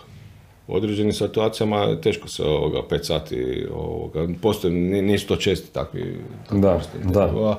I onda nakon što to sve napraviš, zapravo onda ideš gledati gdje je neko zamijenio neki događaj sa nekim eh, i zapravo moraš profiltrirati to sve što ti je kazivač eh, Pa da, neki ti, način. ti, ti trans- tri intervjua, znači prvo idu na, prvo ih se transkribira što je jedan, evo zašto ljudi to struke nerado rade, to je onak krvav posao. Za Znam, transkribiranje intervjua treba par tjedana i svako ko drži do sebe, to ne daje nekom drugom da mu radi, zato što nijedan drugi ovoga, kogod vam bio, bila bliska osoba, to neće napraviti dobro. Dobro, ja sam tebi uskočio malo na planinska satnija. E, Sve štima, samo ovoga, taj proces transkribiranja je stvarno, stvarno vrlo osjetljiv i A ti pred, cijelo vrijeme prolaziš kroz to šta si, šta si sa sugovornikom na, na kraju krajeva pričao. da. I- A, reci, još si nešto htio reći. pa da, to je ono, jedan veliki posao, ono, on nije gotov, onda taj, taj- kad sve to stavite na papir, što je tak, sigurno, ako da se ničim drugim ne bavite, bar dobrih tjedan dana posla, onda, ali naravno da se svaki čovjek s nečim drugim bavi, ovo mu je usput, pa to traje po dva ili više tjedana, ovoga, vi to dajete na uvid, to što je obavezan daljnji korak, autorizaciju, gdje ovoga postoji opasnost ili da kazivač odustane od e, arhiviranja ili da nešto izbaci ili nadopuni što se događa vjerojatno tebi. Doga, dogodilo se i meni. Ono. I Me- onda si najfrustriranija osoba na svijetu, vjerojatno misliš. Ono. Me- meni se, hvala Bogu, to nije puno puta dogodilo. Ma nije ni meni puno, ali A ovoga, znam kako je. cijeli taj proces je jedan ono, golemi posao koji ili da to Predavao jeste si, ili niste. predavao si zapravo studentima jedno vrijeme na hrvatskim Da, studijima. na hrvatskim studijima sam predavao taj kolegi, to mi je ono mm, jedno najdraže iskustvo, moram priznati. Ovoga, sa kolegom Novoselom sam koji je isto stručnjak ovoga za tu povijest malih ljudi, on je radio na području Podsljemena. Predavali smo povijest o ratovima u 20. stoljeću na teritoriju Hrvatske, on je znači pokušao ovoga metodološki to po- po- prikazati kako se to možda moglo spasiti sjećanje od ljudi e, koji su proživjeli drugi svjetski rat. Ja sam naravno u Domovinskom ratu i ono, pf, nisam baš očekivao da će to biti uspješno. Nisam očekivao. Imao si nezahvalan termin. Imao sam nezahvalan termin. U 8 ujutro, tako? Dali su nam ponedjeljak u 8 ujutro. Živio. Ja se ispričavam što bi neko bi rekao ovoga istina. Jel? Dali su nam e, termin u ponedjeljak u 8 ujutro, što je ovoga da je u centru grada Zagreba uvijek za svakog studenta ponedjeljak u 8 ujutro je nezgodan termin. A kamoli na kampusu na koji kampusu je u van Barangaju. svijeta. Da. Gdje morate presje- presjednuti barem dvije, ako ne i tri linije i još onda imati nekakvih 7-8 Međutim, posjećenost je bila dobra. da, do- došlo je, prvo sam se iznenadio, došlo je, koliko se sjećam, 20 ili 21 student. Ja sam mislio ovoga kad im postavimo kriterije, jer to je, mm, onak, do- dosta se tu traži. Znači, traži se, tražio se da napravi intervju sa braniteljem. e, Znači, oni svaki put, u svakom novom kolegiju moraju dobiti neku, ajmo reći, vrstu zadaće. Uh, moraju priučiti literaturu kako jer takva je situacija kod nas nema literature ovoga na engleskom jeziku, onda raspravljamo o toj literaturi na narednom ko- kolegiju, pa bi ovoga dobili neke praktične zadatke, odnosno intervjuirali bi jednog branitelja, pa bi to morali napraviti transkripciju i na kraju još ide i ispit. Ja sam mislio da kad im ovoga, iznesemo sve te njihove obaveze, da će to ovoga, se s obzirom i na termin i na, i na sve okolnosti, barem prepoloviti, no ne bi vjerovao, nitko nije odustao, i ovoga i, i što više e, ne, ne, znam za kolegu Novosela, no ja, ja se sjećam da sam ja e, dobio od prosječnu ocjenu 4,9, 4 4,95 zapravo. Ono, Usprko svim visokim kriterijima koje E, si Da, to- studenti kasnije imaju, nisam ni znao za to ovoga pravo na... Dakle, ni interesa anonimno- ima, to sam htio istaknuti Da, da, među, da. među mladim povjesničarima da se bave tom e, metodom i da ju rabe. Da, da. Nekima je to samo bilo zanimljivo, Da, naravno, da. ali ovoga, hvala što si mi to rekao, što si mi dao jednu ovoga bubu. Ja sam od tih ovoga, 20 studenata, njih 4 do 5 ovoga, koji su se najboljima pokazali, uključuju u rad sa nekim svojim daljnjim projektima. Dvoje studenata su kasnije nastupali na nekim znanstvenim skupovima, napisali su neke znanstvene radove. Evo, jedan kolega će mi sad pomoći oko pisanja jedne moje knjige. I tako, ovoga, ima, ima, to je ta neka vrsta nagrade koju onda ti doživiš i kao znanstvenik i kao profesor. E, vratimo se malo na suradnju sa, sa HRT-om. E, počela je sa Maslenicom, međutim, eto, pokazalo si im se ko zahvalan suradnik, pa te e, Brn- Vlad- Vlado Brnardić e, angažirao i na TV kalendaru gdje je on tada bio glavni urednik. E, počeo si raditi zapravo priloge. Sjećaš li se koji ti je bio prvi prilog za TV kalendar? Ne, Nemaš pojma. ne, ne. Ali radio si, jel znaš otprilike koliko si ih napravio? Znam, to znaš? blizu, blizu 400. a, 400, Ja. ti me, uf. blizu Mislio sam istina će biti neka brojka oko 200, 400 novih priloga za TV kalendar. E, Da, i Čovječe. to mi ono... A od njih je otprilike 75% vezano uz novinski rat, možemo to tako reći. I da. zbog toga me isto čini ono sretnim. Jer ovoga nekako je do tog mojeg dolaska, potom i tvojeg dolaska, taj domovinski rat bio blago zanemaren, a na, u TV kalendaru, a i neki prilozi nisu baš ovoga bili vrhunske kvalitete, jel, ovoga, Da, da. što znam, samo ću se sjetiti priloga o obrani Dubrovnika, ne znam da, da je Dubrovnik napadao sto aviona, nešto tako, mislim da je to išlo, evo. Joj. Sad me to zaboljelo. Da, tak, ne, nešto je tako bilo, pa smo to popravili. Mislim da smo i ja i ja i ti napravili dobar posao što se tiče TV kalendara. Ja se sjećam da, da prvi e, prilog koji sam, jer ja sam krenuo, ušao sam sa, tako da sam radio sliku za tvoje priloge, sjećam se, to je bio prilog o Bojni Zrinski. I to mi je baš bilo onako, ulaziš u montažu. I uvod, ne znam da li si ga ti postavio ili sam možda čak ja ovaj, malo dao svojeg autorskog tu, ali postrojavanje pred Da, da. e, Tuđmanom u Kumrovcu, gdje on kaže vojnici, ono, Je, je. prizor, ps, lud, oni, sa, oni onako vojni, svi po PS-u poslagani, svi iste visine, to mi je ono bilo nevjerojatno. Ali, ovaj, koji ti je prilog možda nekako najdraži ili ih imaš više? Ma, svi su mi dragi. A ne možeš mi tako... Ozbiljno, ozbiljno. Nešto, nešto što ti je baš bilo na duši, jes, to bi volio u TV kalendaru da se prikaže pa da neko sazna nešto o tome.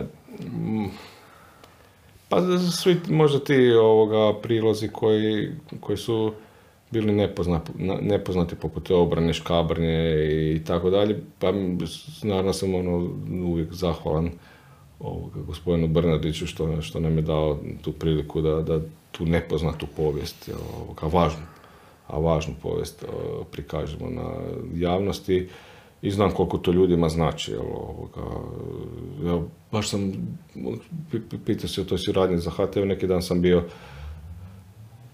na sastanku u Ministarstvu obrane sa, ja, da se malo, nisam htio da se pohvalim sa ministrom obrane i načelnikom glavnog stožera u vezi pisanja monografije pete gardijske brigade. Pa ljudi koji vode udrugu ovoga su zapravo prije nego što su bili članovi pete gardijske brigade su bili pripadnici HOS-a e, Vinkovačkog i to je jedna isto zaboravljena, zanemarena tema, tam su baš ono imali jake ovoga, i na puno punktova mjesto i nekako u tom serijalu kako je obranjena Hrvatska, kad se tematizirala obrana Vinkovaca, To je serijal koji smo radili 2016. Tako je, godine ovoga- za 25. obljetnicu 91.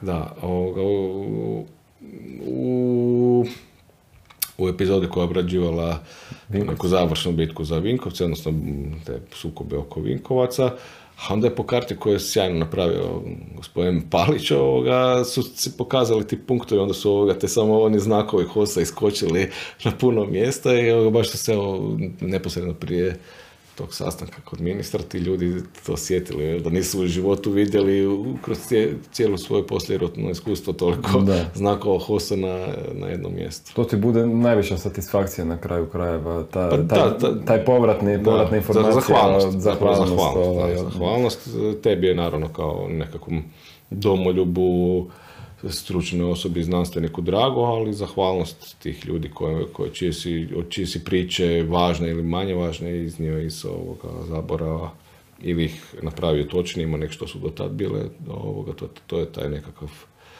mm, nagrada za tvoj trud.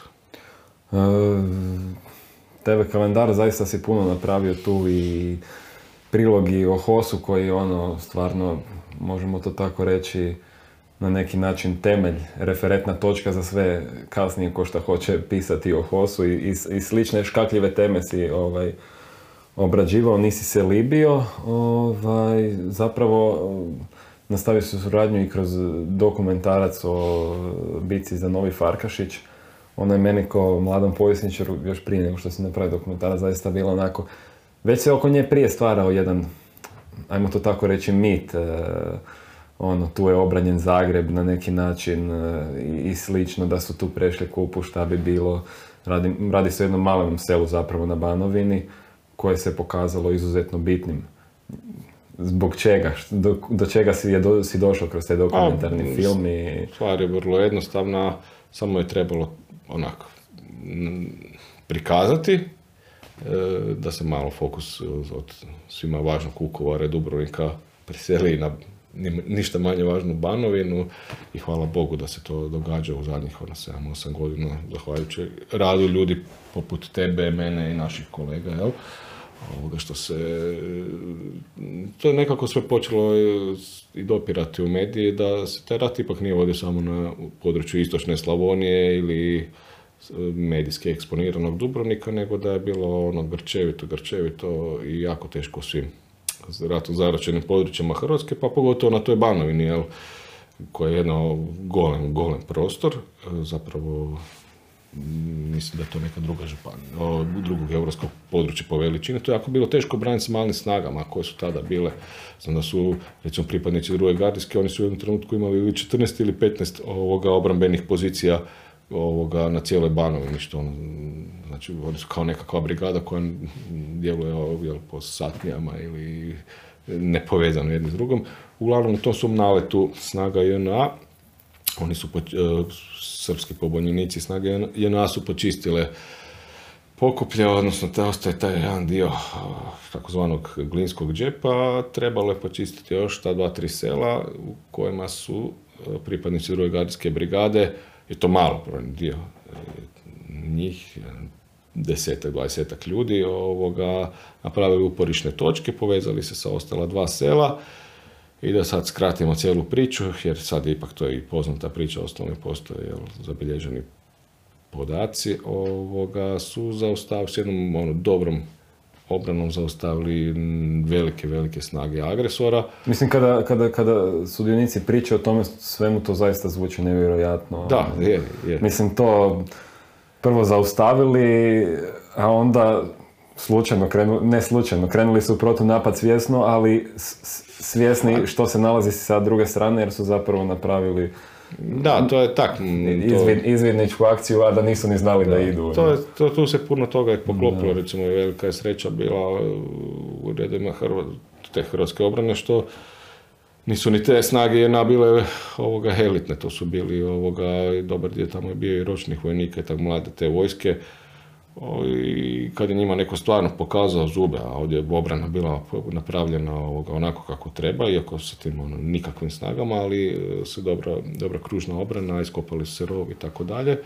Kada to sve počelo letjeti i sjevati, kad su počeli goriti tenkovi, onda ovoga... Mm, Koliko je tenkova na kraju stradalo njihovi? E, pa tri tenka su ovoga onesposobljena i da, to su, legendarne snimke onda. Ovaj. Mm, vlasništvo Hrvatske vojske, jel? Da, da. I ništa. Mislim, nakon toga zapravo dolazi do preokreta, ali mi smo njih poganjali skroz do Glinske poljane. Ovaj, pa da, do, dolazi do preokreta na toj bojišnici, znači agresor više nikad nije napravio ni koraka naprotiv, on se postao, nazovemo tako, lovina i ovoga njega se potisnulo i potiskivalo ga se sve do područja ovoga Svete Katarine. Moglo se, htjelo se i dalje kroz operaciju Vihor. Htjelo se, nije se moglo, puno tu bilo jel, i o, elemenata. Još jedna operacija, spomenuo si bio UNO, odmah meni padne na pameti. Da, operacija Vihor iz prosinca je svako 91. ovoga, nasilni prijelazak rijeke do, do koštao, jel, i tak dalje. Da. Ovoga, pa ne bi rađao. Tema za sebe. Tema za Tema za sebe. sebe. Uh, tu si spomenuo Crne Mambe, s njima si ušao u, u usku suradnju zapravo kroz niz projekata koje je inicirao predsjedništvo udruge Crnih Mambi. To, su, to je dakle prva pješačka bojna druge gardijske brigade. Uh, pišeš i monografiju, sad bio si to nešto spomenuo, je to blizu kraja, u kojem je to... Da, to bi trebalo biti ove godine, a e, najtoplije se nadam da će biti, zato što ima ove godine 30. okrugla obljetnica. Ali da, i oni imaju stvarno strašno e, vrijednu udrugu koja je na čelu jedan ono, neponovljivi čovjek Ivica Šafarić Ninja koji ja zapravo nerado koristim taj termin heroj, junak i tako dalje, ali za nekoliko ljudi za koje bi rekao da su heroj ili junak Domovinskog rata, to je taj gospodin Ivica Šafarić Ninja. I on, iako je 90% invalid, ovoga, višekratno ranjen, eh, radi kao, kao mrav. I to ne samo na organizacijskim poslom, nego čak i na fizičkim. On je od trenutka onih potresa na Banovini praktično sve ove dane, koliko sad, četiri mjeseca, svaki dan na nekom novom krovu, što znam jer sam bio s njim, ovoga, odlazio ja neko vrijeme po tim krovovima. E, Crne mambe, e, one su nekako od svih bojnih gardijskih brigada, svi znaju za crne mambe, ono, tu, tu, tu onda iza bi rekao treća bojna, treće gardijske brigade, onda kobre se spominju, ali zašto su crne mambe toliko, ovaj, e, toliko ljudima u uhu i jednostavno eksponirane do te jedne mjere da ni jedna bojna tigrova, ni žune, ni gavrani nisu toliko eksponirani da ti sad znaš Pa, e, ono, to, to, su, to su oni. z- e, no, ne bi... Če- u čem je kvaka ono? Pa, E, što se tiče drugih brigada, stvar je u tome da su te postrojbe doživjele nekakve i ustrojbene promjene. I one su se i pomiješale i e, ljudi koji nisu bili e, iz te e, postrojbe postali su zapovjednici ovoga, te bojne, dok je više manje struktura te prve bojne gardijske brigade ostala Znači dugovječnost je zapravo neki, neki način razlog toga što su oni jednostavno, njihov ratni put je tako upečatljiv, možemo to tako reći. Pa da, da, njihov ratni put i njihovi pripadnici su od prvog do zadnjeg dana isti jest da su i oni primali nove ljude i tako dalje, ali svi oni koji su ovoga bili zapovjednici te postrojbe, bili su u toj postrojbi od prvog dana, znači nije, sama bojna nije što se zbivalo i u prvoj i u četvrtoj e, brigadi, nije... da, krajem nije- 92. su i prva i četvrta raskupusane na neki način u toj... e, Da, i tijekom 92. ne samo krajem. Ovoga, Pa dobro, u prosincu definitivno nove bojne su formirane tu. I to je dolazilo od tih velikih ovoga, e. strukturalnih promjena. Mm, Ovo je ostalo onak jedna, jedna vrlo, vrlo, vrlo ovoga, uska, uska organizacija, kažemo, koja je e, za svaki, svaki zapovjednik tijekom Domovinskog rata bio zapravo i njezin pripadnik od prvog e, ratnog dana te postrojbe. Tako da tu niko nije mogao doći među te ljude, niti, ga niti im je mogao nametnuti nekog drugog zapovjednika. Sad, ok, naravno da se dogodila nekakva drugačija odluka, bilo bi drugačije napravljeno, no ispalo je ovako. Pa je to homogeno. su. Ja ne bi, kažem, radio razlike između nijedne bojne, nijedne brigade. A to je, to je na neki način dobro, a evo sad obrađujući zapravo put crnih mambi, obradio si na neki način put i druge gardijske Da, brigade da, da. e, cijele.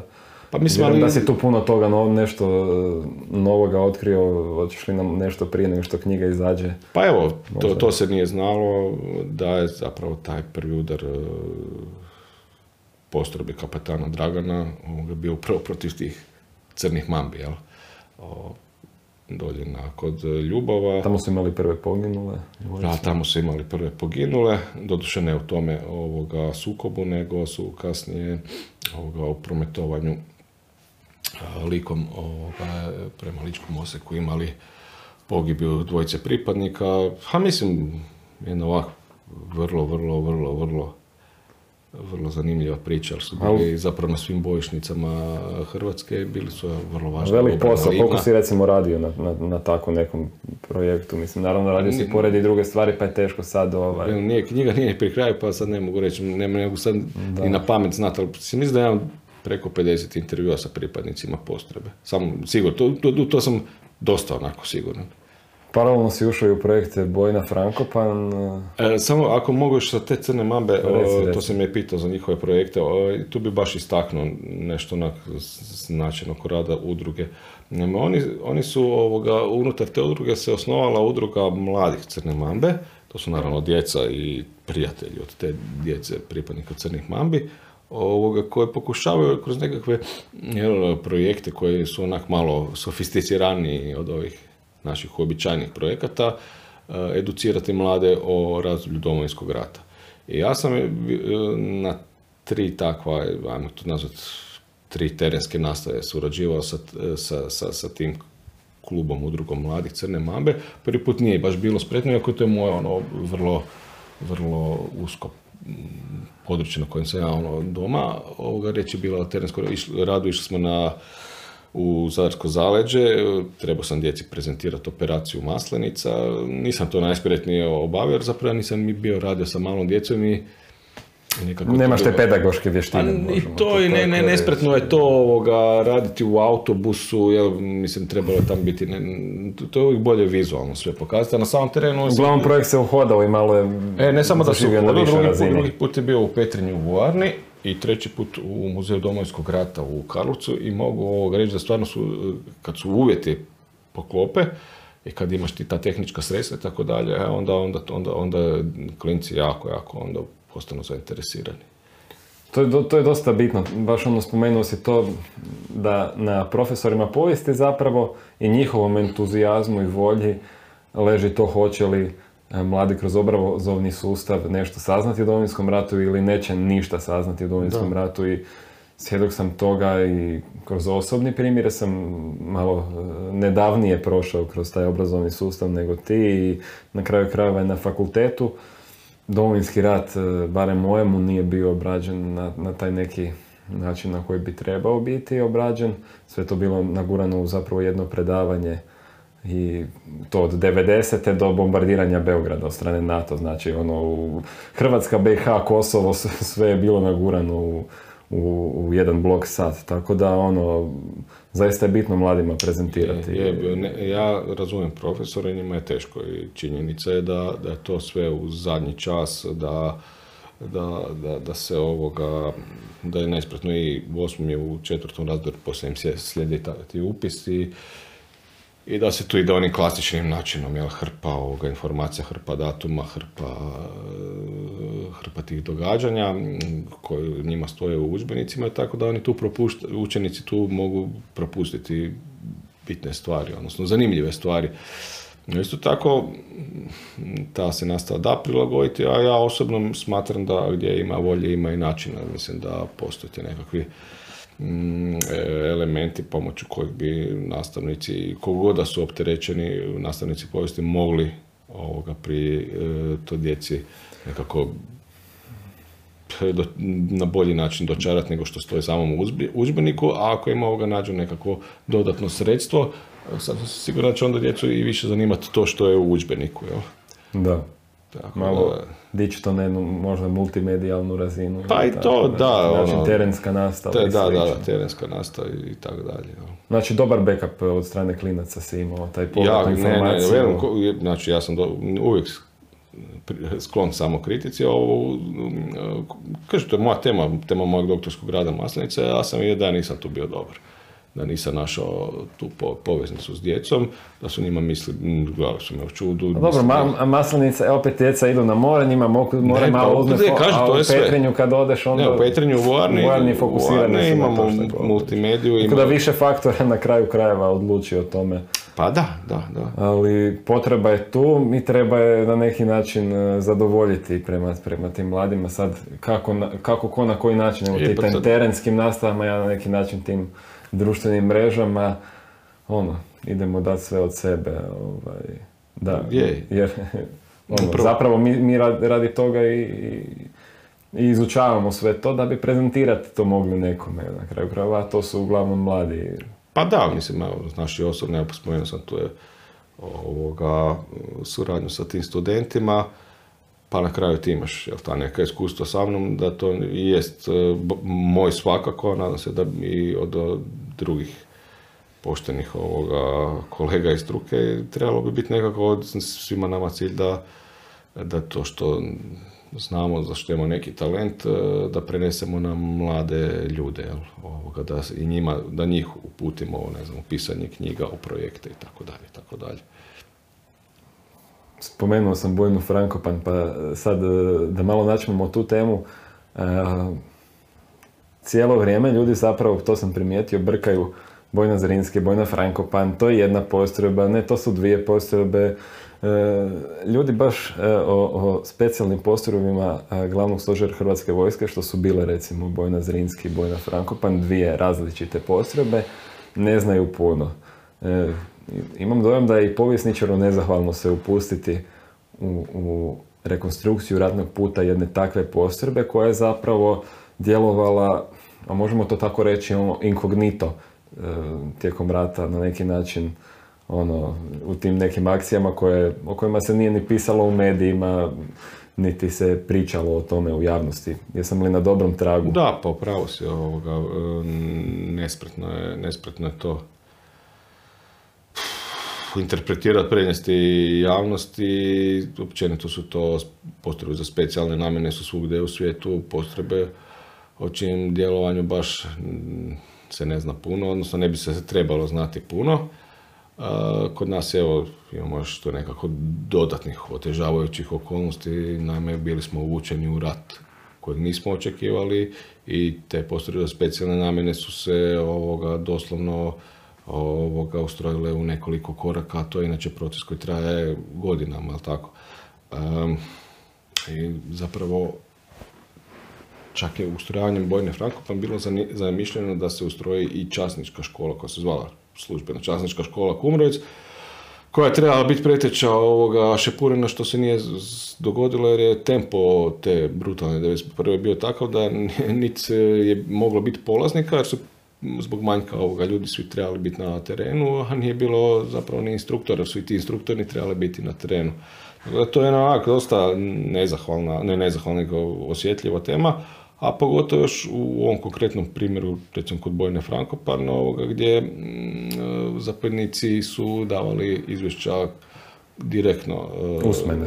usmene je to generalu Anti Rosi koji je ovoga itekako i onda, a i danas zapravo mm, nerado, Taj nerado novi govori. tip, ajmo to tako Da, nerado govori o, pa kad pogledamo u mnogo toga on ima je pravo.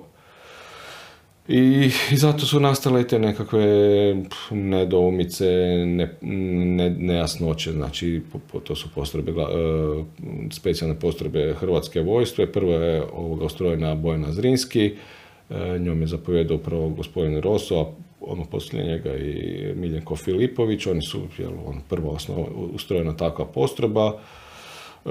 Nekakvih dva mjeseca poslije ustrojena je Bojna Frankopan, znači jednu i drugu su, e, zapovjedništvo su činili bivši legionari, oni su se nezavisno jedna od druge ustrojili, odnosno... Nevjerojatno mi je sad mala digresija, ali e, neki dan u potjeri je bilo pitanje, možda si vidio, možda nisi, e, koja je postrojba specijalna, specijalna postrojba glavnog stožera Hrvatske vojske osnovana 1991. a ukinuta 1994. I, ovaj, i bile su ponuđeni odgovori Bojna Zrinski, Bojna Šubić i Bojna Frankopan.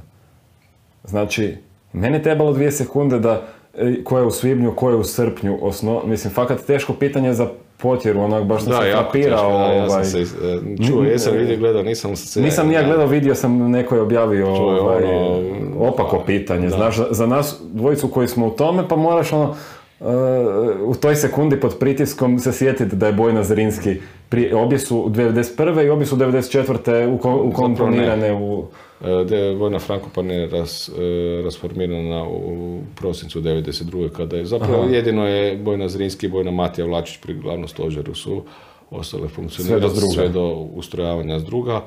Ove su druge postrojbe za specijalne namjene su ovoga rasformirane i kasnije se većina njih ovoga opet uključila u rat prvo Hrvatskog gardijskog zdruga ili pak u rad nekih drugih gardijskih postrojbi. Pripadnici bojne Frankopan e, su isto onda se priključili iz drugu kad je ono osnovan? Pa neki su se priključili iz Rijske, pa sami ti nastavili put uz drugu, neki su nekim svojim drugim kanalima došli uz drug, neki su otišli u gardijske brigade i tako dalje. E, dosta, sad smo natuknuli kako je nezahvalno ovaj, se, se bilo upiknuti u tu temu.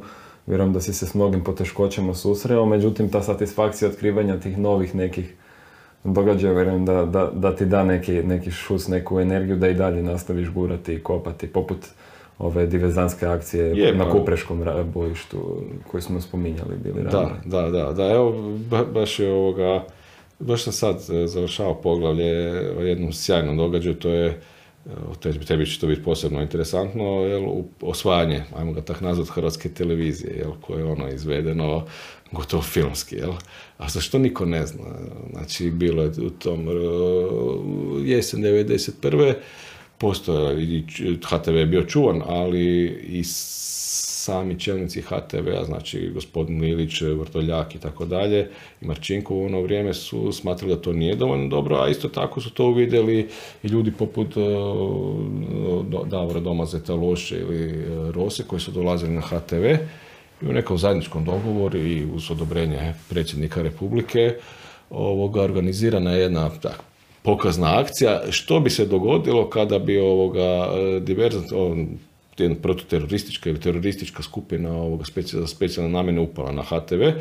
Ovoga, to je bila jedna manja skupina pripadnika bojne Frankopan, koja je ovoga, koji su većinom činili legionari, nekoliko pripadnika koji su govorili strane jezike i koji su direktno upali u informativni program HTV-a, ovoga, e, govoreći na tom stranom jeziku i, i, i počeli su sve sklanjati, nisu dopuštali e, ni djelatnicima ni urednicima programa ovoga da izađu. E, sjećam se, čak mi Davor Doma nije išao s njima, da kad, da kad to jenja, da smiri te tenzije, da objasni što je zapravo bilo, on mi pričao kako je Mladen Trnski nešto pokušao ovoga, suprotstaviti se. Ne, nešto što je, kao, kakav je u cirku, šta se ovo događa, pa ga je Mladen Mikolčić pa dobranac ovoga položio na ovoga tlo, a do, drugi dozapovjednik Bruno Zorica Zulo je čak bio malo jel, i grup prema, njemu. Neki se sjećaju samo prekrasne ovoga, šokirane Mirne Berendi i tako dalje. Uglavnom su tamo napravili jednu takvu paniku nakon čega je ovoga, to je nekakvoj staroj strukturi organizacije, sustav organizacije došao kraj. Nakon toga su Frankopani preuzeli organizaciju ovoga, e, e, osiguranja cjelokupnog kompleksa na Prisavlju. E, Ali opet, opet oprosti što te prekidam, ali pretpostavljam da su ili dečki iz Pionirca ili Kumbrovca koji su radili na osiguranju bili obavješteni da se sprema nešto takvo, da ne bi došlo do pa dobro, pa to je, to je normalno, ali, ali unutar ovoga same zgrade to je bilo preslabo. To je bilo preslabo, znači on mogao doći napad iz zraka, mogao su nekako helikopterski desant ovoga dogoditi. Unutar same ovoga zgrade je bilo, pogotovo što je bilo jako puno ljudi koji nisu baš bili, ne jako puno, bilo ljudi koji nisu bili lojalni ovoga, ovoj državi, pa sami urednici na HTV-ima, što do u ovoga memoarima od Lilića, su radili za drugu stranu ovoga, tamo ga piše doslovno u knjizi kako on e, znao odlaziti na nekakav peti kat gdje inače niko nije radio, a su bilo za vrijeme zračnih uzbuna opaljena svjetla i tako dalje i tako dalje. Ništa, jedva čekam knjigu, ovo, ovo, sam slušao onako otvorenih e, očiju i usti. Ono. Da, toliko su striktno osiguranje uveli da, da je u jednom e, slučaju E, gospodin, nisu pustili gospodina Gregorića koji tada bio premijer e, da, da ode na e, emisiju uživo koja je bila zakazana. Baš su u tom razdoblju imali pak probleme sa ljudima koji nisu bili skloni državi iz nekakvih susjednih grana, bilo to i sneperista i dojavljivača i tako dalje. I ovoga, gospodinu Mikolčeviću Padobrancu koji je organizirao taj sustav je javljeno sporte da su došla tri e, vozila koja svom silom žele ući ovoga u prostor HTV-a sa naoruženim ljudima. I on se spustio tamo i pitao ih za propusnice koje nisu imali. Ovoga, i počeli su pomalo i prijetiti i ovaj mi je vrlo jasno dao do zna da, da se skupe u automobilu ili će pod prijetnom oružje završiti u automobilima. Na to je izašao Gregorić koji još uvijek nije prepoznao padobranac i očito je bukvicu padobrancu, a sad se tu on naljutio ovoga je rekao ništa, idemo ovoga natrag, e, ništa, ne, ništa od mojeg gostovanja u emisiji. I uglavnom je već kroz pola sata bio na televiziji i Vrdoljak, i Marčinko, i na kraju i Padobranac u toj nekakvoj sobi po sjećanjima Padobranca koji je rekao da to vrlo rado Vrdoljak priča u tim nekakvim svojim sjećanjima na dan na HTV-u. Vrdoljak se čuo sa Tuđmanom i ovoga zapravo u tom nekom svom stilu je rekao šta je onom Gregoriću, ovoga, šta, šta, šta radi tu probleme, mali je samo odradio svoj posao, evo ja, tu je mali predavno, svaka mu čast kako je to odradio i tako dalje. Da, da, da. To je zapravo završilo, evo tak, mislim jedno nespretno i neizvjesno razdoblje nosi neke svoje jel, komične situacije. Komične situacije, da. o kojima se ne zna, jel? Pa da, da, da. Spomenuo si sad da si bio na sastanku sa ministrom Banožićem vezano za potencijalnu izradu monografije pete gardijske brigade do koje će se, nadam, zaista doći. I opet drago mi je da, je taj, da će taj zadatak vrlo vjerojatno biti povjeren tebi. Opet dolazimo do, do, do jedne jedine gardijske brigade koja nema svoju monografiju opet vrlo nezahvalna tema, pričali smo o Frankopanima, čiji se put isto vežu uz, uz, uz e, BiH i Peta gardijska brigada, kada pričam s njezinim pripadnicima zašto nemaju svoju monografiju, uvijek kažu, a ono, zato što smo bili u BiH i međutim i druge su neke postrojbe bile u BiH, sedma gardijska brigada isto ima svoju monografiju, bila je u BiH i tako koliko je sad nezahvalno o tome pisati, o toj ulozi, ulozi hrvatskih e, snaga u Pa više nije nezahvalno pisati, ali ovo si dobro, dobro si, dobro si ustanovio, da, ovo je u ovom konkretnom slučaju nezahvalan posao, jer sve gardijske brigade su napravile svoje monografije koje su više ili manje ovoga dobre. E, I sve su to napravile iz drugog i tako dalje. Uz njih e, su napravile 2011. Jedino peta gardijska brigada nije to napravila, iako je imala mogućnost, odnosno njihovi zapovjednici su to ovoga, imali tu mogućnost, no kažem, to je bilo ono jedno šizofreno vrijeme pravovaljanih, u to vrijeme pravovaljanih osuda i optužbi sa Haškog suda i tako dalje, jedno vrijeme kolektivnog straha, tako da je i za razumjeti zašto se to tada nije odradilo. No, ta vremena su prošla, presude su drugačije, presude su preovaljene, naša uloga u ratu, uloga hrvatskih snaga u ratu je vrlo čista i jasna i ta priča se treba ovoga staviti e, na papir i ta gardijska brigada, peta gardijska brigada Sokolovi, jednako kao i svaka druga, ništa manje vrijedna, ovoga, kažem, ima taj svoj respektabilan ratni put i puno poginulih. Nezahvalna, te, nezahvalna uloga moja u ovom slučaju jest svakako, zato što, kažem, to su trebali odraditi zapovjednici. Pogotovo što ovdje imamo jedan posebno, mm, jedan čak raritet. E, dobro, ajde imamo i to i kod sedme gardijske gdje Korade, Korade bio zapovjednik. Ovdje imamo Ivana Kapulara koji je zapovjednik, ratni zapovjednik te brigade, ono, od početka do kraja, tu nema nema tu nejasnoća, bez njega ni ne može pisati ta biografija, no iz više razloga to nije odrađeno. Mm, ljudi koji vode udrugu Petegarske brigade ovoga su me od 2013. ajmo reći, angažirali kao čovjeka koji će to napraviti. O tome koliko je nezahvalno i te nekakve sve okolnosti koje ja znam ili ne znam, a zašto se to nije dogodilo, dovoljno svjedoči činjenica da je već sedam godina je trebalo da to postane službeno. Iskreno nije to baš ni naj naj, ovoga, mudri potez na koji sam ja pristao da ću napraviti u svojem jel, znanstvenom životu, jer sasvim sigurno je da će ta monografija kad, kad ugleda svjetlo dana imati kakva god ona bila najbolja na svijetu osrednja, ona će imati svoje oponente i e, problem je, problem je u svakom slučaju ovoga, Da, da, da, evo sad sam, sad sam malo, pro- kad je bila obljetnica Bljeska, proučavao Bljesak i tako peta gardijska uvijek nekako ostane po strani, a zapravo je držala cijeli jedan pravac Da, da. napada u toj operaciji i ono, tako mi je krivo kad slušam te njihove pripadnike, ono, toliko su ponosni na to razdoblje, opet ni- nisu, nisu ga isprezentirali na način ko što su možda neke druge postrojbe i zaista mi je e, drago ne samo što će ostati zabilježeno za povijest e, e, kroz tu monografiju i taj podatak, pored svih ostalih, već i radi toga što će to biti zaista osobna satisfakcija tim ljudima kojih je svakim danom zaista sve manje. da, da, da, ljudi umiru, da. Da. To je, to je, to, zapravo sad kad pričamo i o metodi usmene povijesti, mi zapravo vo- lo- lo- lovimo nek, neki način te svjedoke vrijeme, ovaj, vjerujem od tih 300 koji si spomenuo sad već sigurno da ih dvadesetak više nema među nama, ako ne i... i- Pa evo, na primjer, planinski I više. satnije Velebit, mm, koji smo zajedno surađivali na toj knjizi, samo u zadnjoj godini dana je umrlo petorica, barem ljudi koji su činili ovoga, prvu onu postavu. I koji su ti dali iskaze onda na kraju Neki jesu, neki nisu.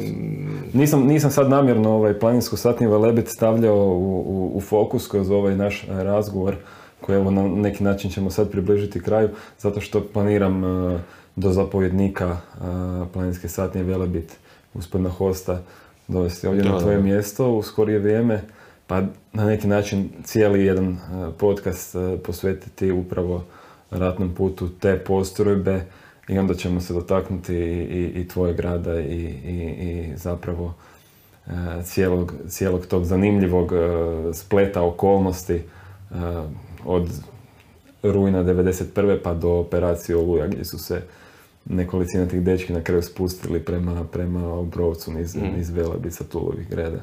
E, evo, na kraju svakog podcasta zapravo e, planiram pitati, ti si drugi pa sad doktor Karlić je bio prvi, ali evo njega sam pitao e, ključan faktor e, zbog kojeg je Hrvatska pobjedila u Domovinskom ratu. A ja bi te možda prije kraja podcasta podsjetio nešto što si me sigurno trebao pitati, poslije će Čekaj, ti biti ja žao. imam. A, a, Čekaj, to imam u, u, u ovaj pitanja i odgovori kasnije. Ovaj, e, to, nam je, to nam je nova rubrika. To nam je nova rubrika. Može. Tako da ćemo se dotaknuti. na taj način. Ajde postavi pitanje pa ćete odgovoriti. Evo, pa, prije nego što dođemo do pitanja i odgovora čime ćemo zaključiti emisiju, da se dotaknemo ipak ovoga, a, kao povjesničar, kako, kako gledaš na to, Hrvatska je pobjedila, bila je zaista u neizglednoj situaciji i pogotovo kad gledaš tu silu, dobro na stranu to neki kažu četvrta vojska Europe, naravno da nije bila e, kada pogledamo cijeli taj kontekst i tu više nacionalnosti i to sve, ali opet e, izgledi baš nam nisu bili davani nekakvi. Opet pobjedili smo, imamo svoju državu, neki, neki ključan faktor koji bi ti tu izdvojio. Pa ja bi to ono jednu rečenicu sve. ono, Pa možeš. Danas nije ni godinama nije onako kako su ti ljudi koji su se borili i ginuli htjeli. Danas je mnogo i razočaranih, no ja bi svakako ono razdoblje Domovinskog rata opisao kao najsjajnije razdoblje hrvatske povijesti i tu bi stavio točku. Evo, to je jedna rečenici. Da. Evo, sad ćemo preći na pitanja i odgovore. Ponudio sam eh, pratiteljima eh, stranice Domovinski rat HR na Instagramu da najavio sam tvoje gostovanje i ponudio sam im da postave neko pitanje i rekao sam da ću par najboljih pitanja izdvojiti eh, kroz eh, ovaj razgovor. Pa evo, eh, znali ste točan broj stranih dragovoljaca koji su se na strani Hrvatske borili u Domovinskom ratu? Evo, to je tema stranih dragovoljaca kojom se ti baviš. Točan broj vjerujem da ne znaš, ali nekakav okviran možemo li se toga dotaknuti? Pa da, znači, strani dragovoljci su ono, jel, jedan fenomen Domovinskog rata i fenomen ovoga istraživačkog rada mojega i fenomen opće struke cijelog ovog društva, jer je to jedno ovoga društveno zbivanje koje je ratno, ratni fenomen koji je bio potpuno izrezan iz kolektivnog sjećanja. Iz nekoliko razloga se to dogodilo. E, jednostavno smo, uglavnom, mi svi zaboravili da, su, da je jedan veliki, veliki, veliki, veliki broj državljana drugih država ovoga iz cijeloga svijeta bio došao ovdje boriti se za našu slobodu i nezavisnost. I koliko godina to sad grozno neskromno zvuči, ja sam oživio tu temu. Jel? Stupio sam tamo negdje 2010. krajem 2010. početkom 2011. sa tim ljudima u kontakt. Oni su, rad, oni su funkcionirali u okvirima nekakve tak, udruge koje onak dosta neformalno djeluje. Ovoga, a neformalno je već samim po tome što jel, oni ne traže nikakva prava za sebe, nikakve mirovine i tako dalje, ako su oni, bar ovi koji su preživjeli poprilično i oštećeni, izranjavani i hendikepirani, oni zapravo funkcionirali su u to vrijeme iz dva razloga, da, da se okupljaju, odnosno da ostanu u kontaktu da, i da pokušaju nekako svojim postojanjem uh, učiniti to da hrvatski narod ne zaboravi. Ovoga što se i dogodilo, ja sam se prihvatio te teme i oživio sam tu temu i on smatram kao svoj najveći uspjeh stvarno ovoga, da, sam, da, da je ta tema ono, ne sad više samo cijelom društvu više manje poznata i dosta je onak, e, zanimljiva medijima i tako ta tema završi tamo gdje treba, odnosno u udžbenicima i e, knjigama koje tematiziraju domovinski rat. Mm, što se tiče evo, da tu tam nekakve okvire, znači baš sam se, baš sam se sad e, opet jel, znači to što ja radim, radim uz potporu svojeg ravnatelja, ali to je nešto što ja radim samo inicijativno, nije to nešto planirano i tako dalje. Radim na svoju ruku samo inicijativno, Bogu hvala, čovjek mi daje veliku potporu i baš sam ove godine tam nekako sjećan i veljača krenuo u veliku, veliku rekonstrukciju ovoga popisa e, tih ljudi koji su tu boravili. Mm, to sam i radio od 2011. do 2013 kad 2011. kad sam ja s njima stupio u kontakt, oni su sami imali pobrojane oko 430, u narednih 430 ljudi koje je tu bilo, u narednih godinu dana ili godinu i pol smo to dignuli na što sam ja pronašao pod arhivu i pod raznim knjigama i tako dalje. I što sam mi ti na kraju je proslijedio, još broj se popeo na oko 550, no kak je onda su meni došle neke druge okolnosti u životu, što privatna djeca, film i tako dalje. Ovoga, ja sam sve to što sam skupljao stavljao sa strane i nisam računao, nisam, nisam updateao, kako se to kaže na hrvatskom jeziku, podatke. I to sam učinio sad nakon sedam godina i došao sam ono do vrlo drastičnih povećanja brojeva, znači sad već imamo ono preko 750 potvrđenih stranih dragovoljaca, plus barem 50 koje ne znam kuda bi ih stavio u koju nacionalnost ili koju postrebu, tako, nemam potvrde za njih. Bez problema možemo reći da tih ljudi bilo oko tisuću i više od tisuću. I došli su iz 43 zemlje e, iz svih država cijelog Europe i svijeta, da skratim cijelu priču. Sad, kada definiramo stranog dragovoljca i, i, i ljude koje tu sad spominješ, e, postoje ljudi sa, iz bivše SFRJ, Jugoslavije, koji su dakle, Albanci, Mađari, koji su se isto uključili u Domovinski rat i obranu Hrvatskoj, iako nisu živjeli u Republici Hrvatskoj. Možemo li njih svrstati po te strane dragovoljce, e, možda neke druge koji su otišli u Hrvatsko vijeće obrane, e, nisu se uključili od 1991. Jesu li to neke druge znači, kategorije? Znači, sve, sve što je vezano za prostor bivše Jugoslavije ne svrstavamo u strane dragovoljce. Ovoga, jer onda bi imali jedan priličan kupus. Znači ni Srećko Vidervol u stvari koji je poginuo u operaciji Mesnica? Njih ono izdvajamo i Slovence i Albance. i, ne možemo, ne, nisu u toj brojci čak i, ljude, čak i ljudi koji su emigracija, jel, koji nisu rođeni ovdje. Oni nisu strani dragovoljci, iako su rođeni i služili su, šta znam, australsku vojsku. Znači brojka 750 je bez svih tih ljudi. To je zaista zapanjujuće. Više od 100 ih je poginulo i ja, ne znam, sad, na pamet više od 150 do 200 ih je ranjeno. Da. Uh, evo, hvala Josipi na, na tom pitanju. Uh, Josip 7374 je postavio pitanje brojnost i motiviranost britanskih i njemačkih stranih dragovoljaca. Možda ne bi sad izdvajali... Ma ne, može se i na to. Evo, nekoga, ali... Znači, e, jel, super da je čovjek to pitao jer postoji ta neka percepcija e, javna kako nam su po tim nekakvim političkim elitama Britanci i Francuzi neskloni, a Njemci su nam skloni, što upravo ovaj fenomen strane dragovoljaca opovrgava, jer je daleko, daleko je to stvarno daleko najviše došlo upravo Britanaca ratovati ovdje za slobodu Hrvatske, a nakon toga došlo je podjednako i Francuza i Njemaca, tako da njihovi motivi su bili koje kakvi, ali bilo je tu brojnih motiva, osobnih, e, političkih, pa bilo tu i kriminal, ono, ljudi tih koji su se bavili određenim jel, nečasnim radnjama u svojem, su imali nekakvih problema sa zakonom, koje, koje kakvi su tu bili motivi, jel? Bilo je idealisti, bilo je ljudi koji nisu uopće nikad držali oružje u rukama. Uglavnom sve njih spajate nekakav ono avanturistički duh, ono što je zapravo tu uvijek najvažnije istaknuti, što god je njih motiviralo osobno, oni su svi došli ovoga tu na našu stranu, oni su došli na Supaničku, što je dokazuje kakav je karakter Domovinskog rata bio, odnosno veliko srpske agresije na Republiku Hrvatsku. Da, daleko velik, veći broj strani Ne daleko, nemjerljivo. Nemjerljivo. nemjerljivo. Na, na srpskoj strani se borilo, e, na prostoru Republike Hrvatske se borilo možda nekoliko desetaka ljudi. To su sve ruske nacionalne. Da, ruske, ruske, ukrajinske, rumunjske i tako dalje. E, evo, svi znamo zapravo za Jean Michela, on je na neki način e, simbol svih tih stranih dragovoljaca, spomenuli smo se i Tomasa Kraulija, e, evo sad je i obljetnica Lindera koji je bio, ne, Lin, pa i danas Tildera, Tildera ali, ali, ali bit će sad Lindera uskoro.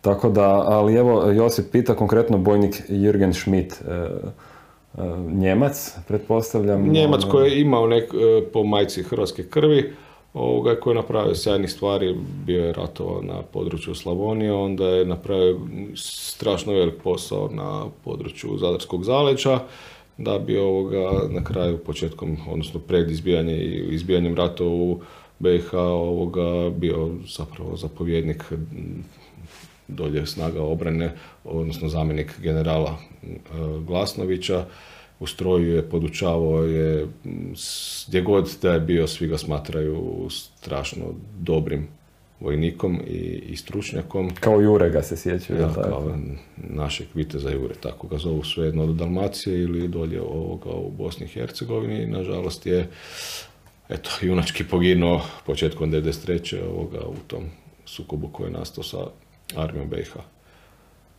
Puno je tih e, sudbina, ljudi, e, planiraš li na neki način to prezentirati široj javnosti? Evo to se sad oni koji prate Facebook grupe Zahvala stranim dragovoljcima Domovinskog rata koji inicira zapravo da, da na neki način dođe do spomenika ili tako nekog pa da, znači... Tamo možemo saznati te informacije, ali mislim konkretno na knjige, filmove i sl. Pa, ja sam morao napraviti što je najvažnije bilo. Te sam ljude izvadio iz zaborava, oni su sad postali više ih iz udžbenika i knjiga povijesti o Domovinskom ratu. niko neće moći izbaciti, nekima smo čak pomogli riješiti statuse ovoga, evo snimat, navodno će se snimati serijal od strane HTV-a, jedna nezavisna produkcija snima, e, to je već gotovo snimljeno i to će ići na ovoga, odnosno za priznanje Republike Hrvatske van ovoga e, priča o 91. odnosno o tome ko je stvarno bio tada naš prijatelj. I, i, i da, radi se na tome da im se ne napravi nekakav spomen i tako dalje. Već kad se spomenuo Jean-Michel Nicolier, kad sam počeo raditi s tim, tom grupom ljudi, te 2011. Jean-Michel Nicolier nije imao status branitelja. A, a čovjek je ovoga, simbol ne samo cijele jedne ono, te, tog fenomena, nego zapravo e, mnoge od tih stotina ljudi koji su došli, kao i ovoga nekakve svjetsku javnost je ovoga, njegove potresne izjave iz Vukovarske bolnice su zapravo u, u, dali jasnu sliku onome što se zbiva u ovome ratu. Evo Tomo, prošli smo e, niz tema, još se nekih nismo ni dotaknuli, centar, planinska satnija Velebit, ovaj, vjerujem da e, ima puno zanimljivih još stvari, međutim kroz neke druge podcaste ćemo i, i, i te teme obraditi sa možda nekim drugim gostima. E, želim ti puno sreće u daljem radu, promociji Domovinskog rata, na, na, na te sve načine na koje to radiš i evo, zahvaljujem ti se na dolasku u ovaj podcast i što si izdvojio vrijeme za, za mene i, i gledatelje i slušatelje. Gledam preko tvog vremena, prekrdašili smo dva sata, što da, znači Igor nas valjda neće ubiti. Da, evo, zahvaljujemo se, se snimatelju, on se je jasno. Da, dobro. Ovoga, eto, Nadam se da ti je bilo ugodno. Je, bilo mi I da je, da je dva sata brzo prošlo. Pa je, očito ovoga da Velik. puno pričam. Da, dobro, im, imamo šta i slušati od tebe. Evo, e, dragi gledatelji, nadam se da vam je bilo zanimljivo slušati Tomislava i o njegovim istraživanjima i svemu što je otkrio. Puno toga ćete još moći čitati u njegovim e, knjigama i već možete čitati u njegovim knjigama i filmovima, gledati, tako da, eto, e, hvala vam što ste bili danas sa nama i vidimo se u idućem podcastu gdje si bio 91.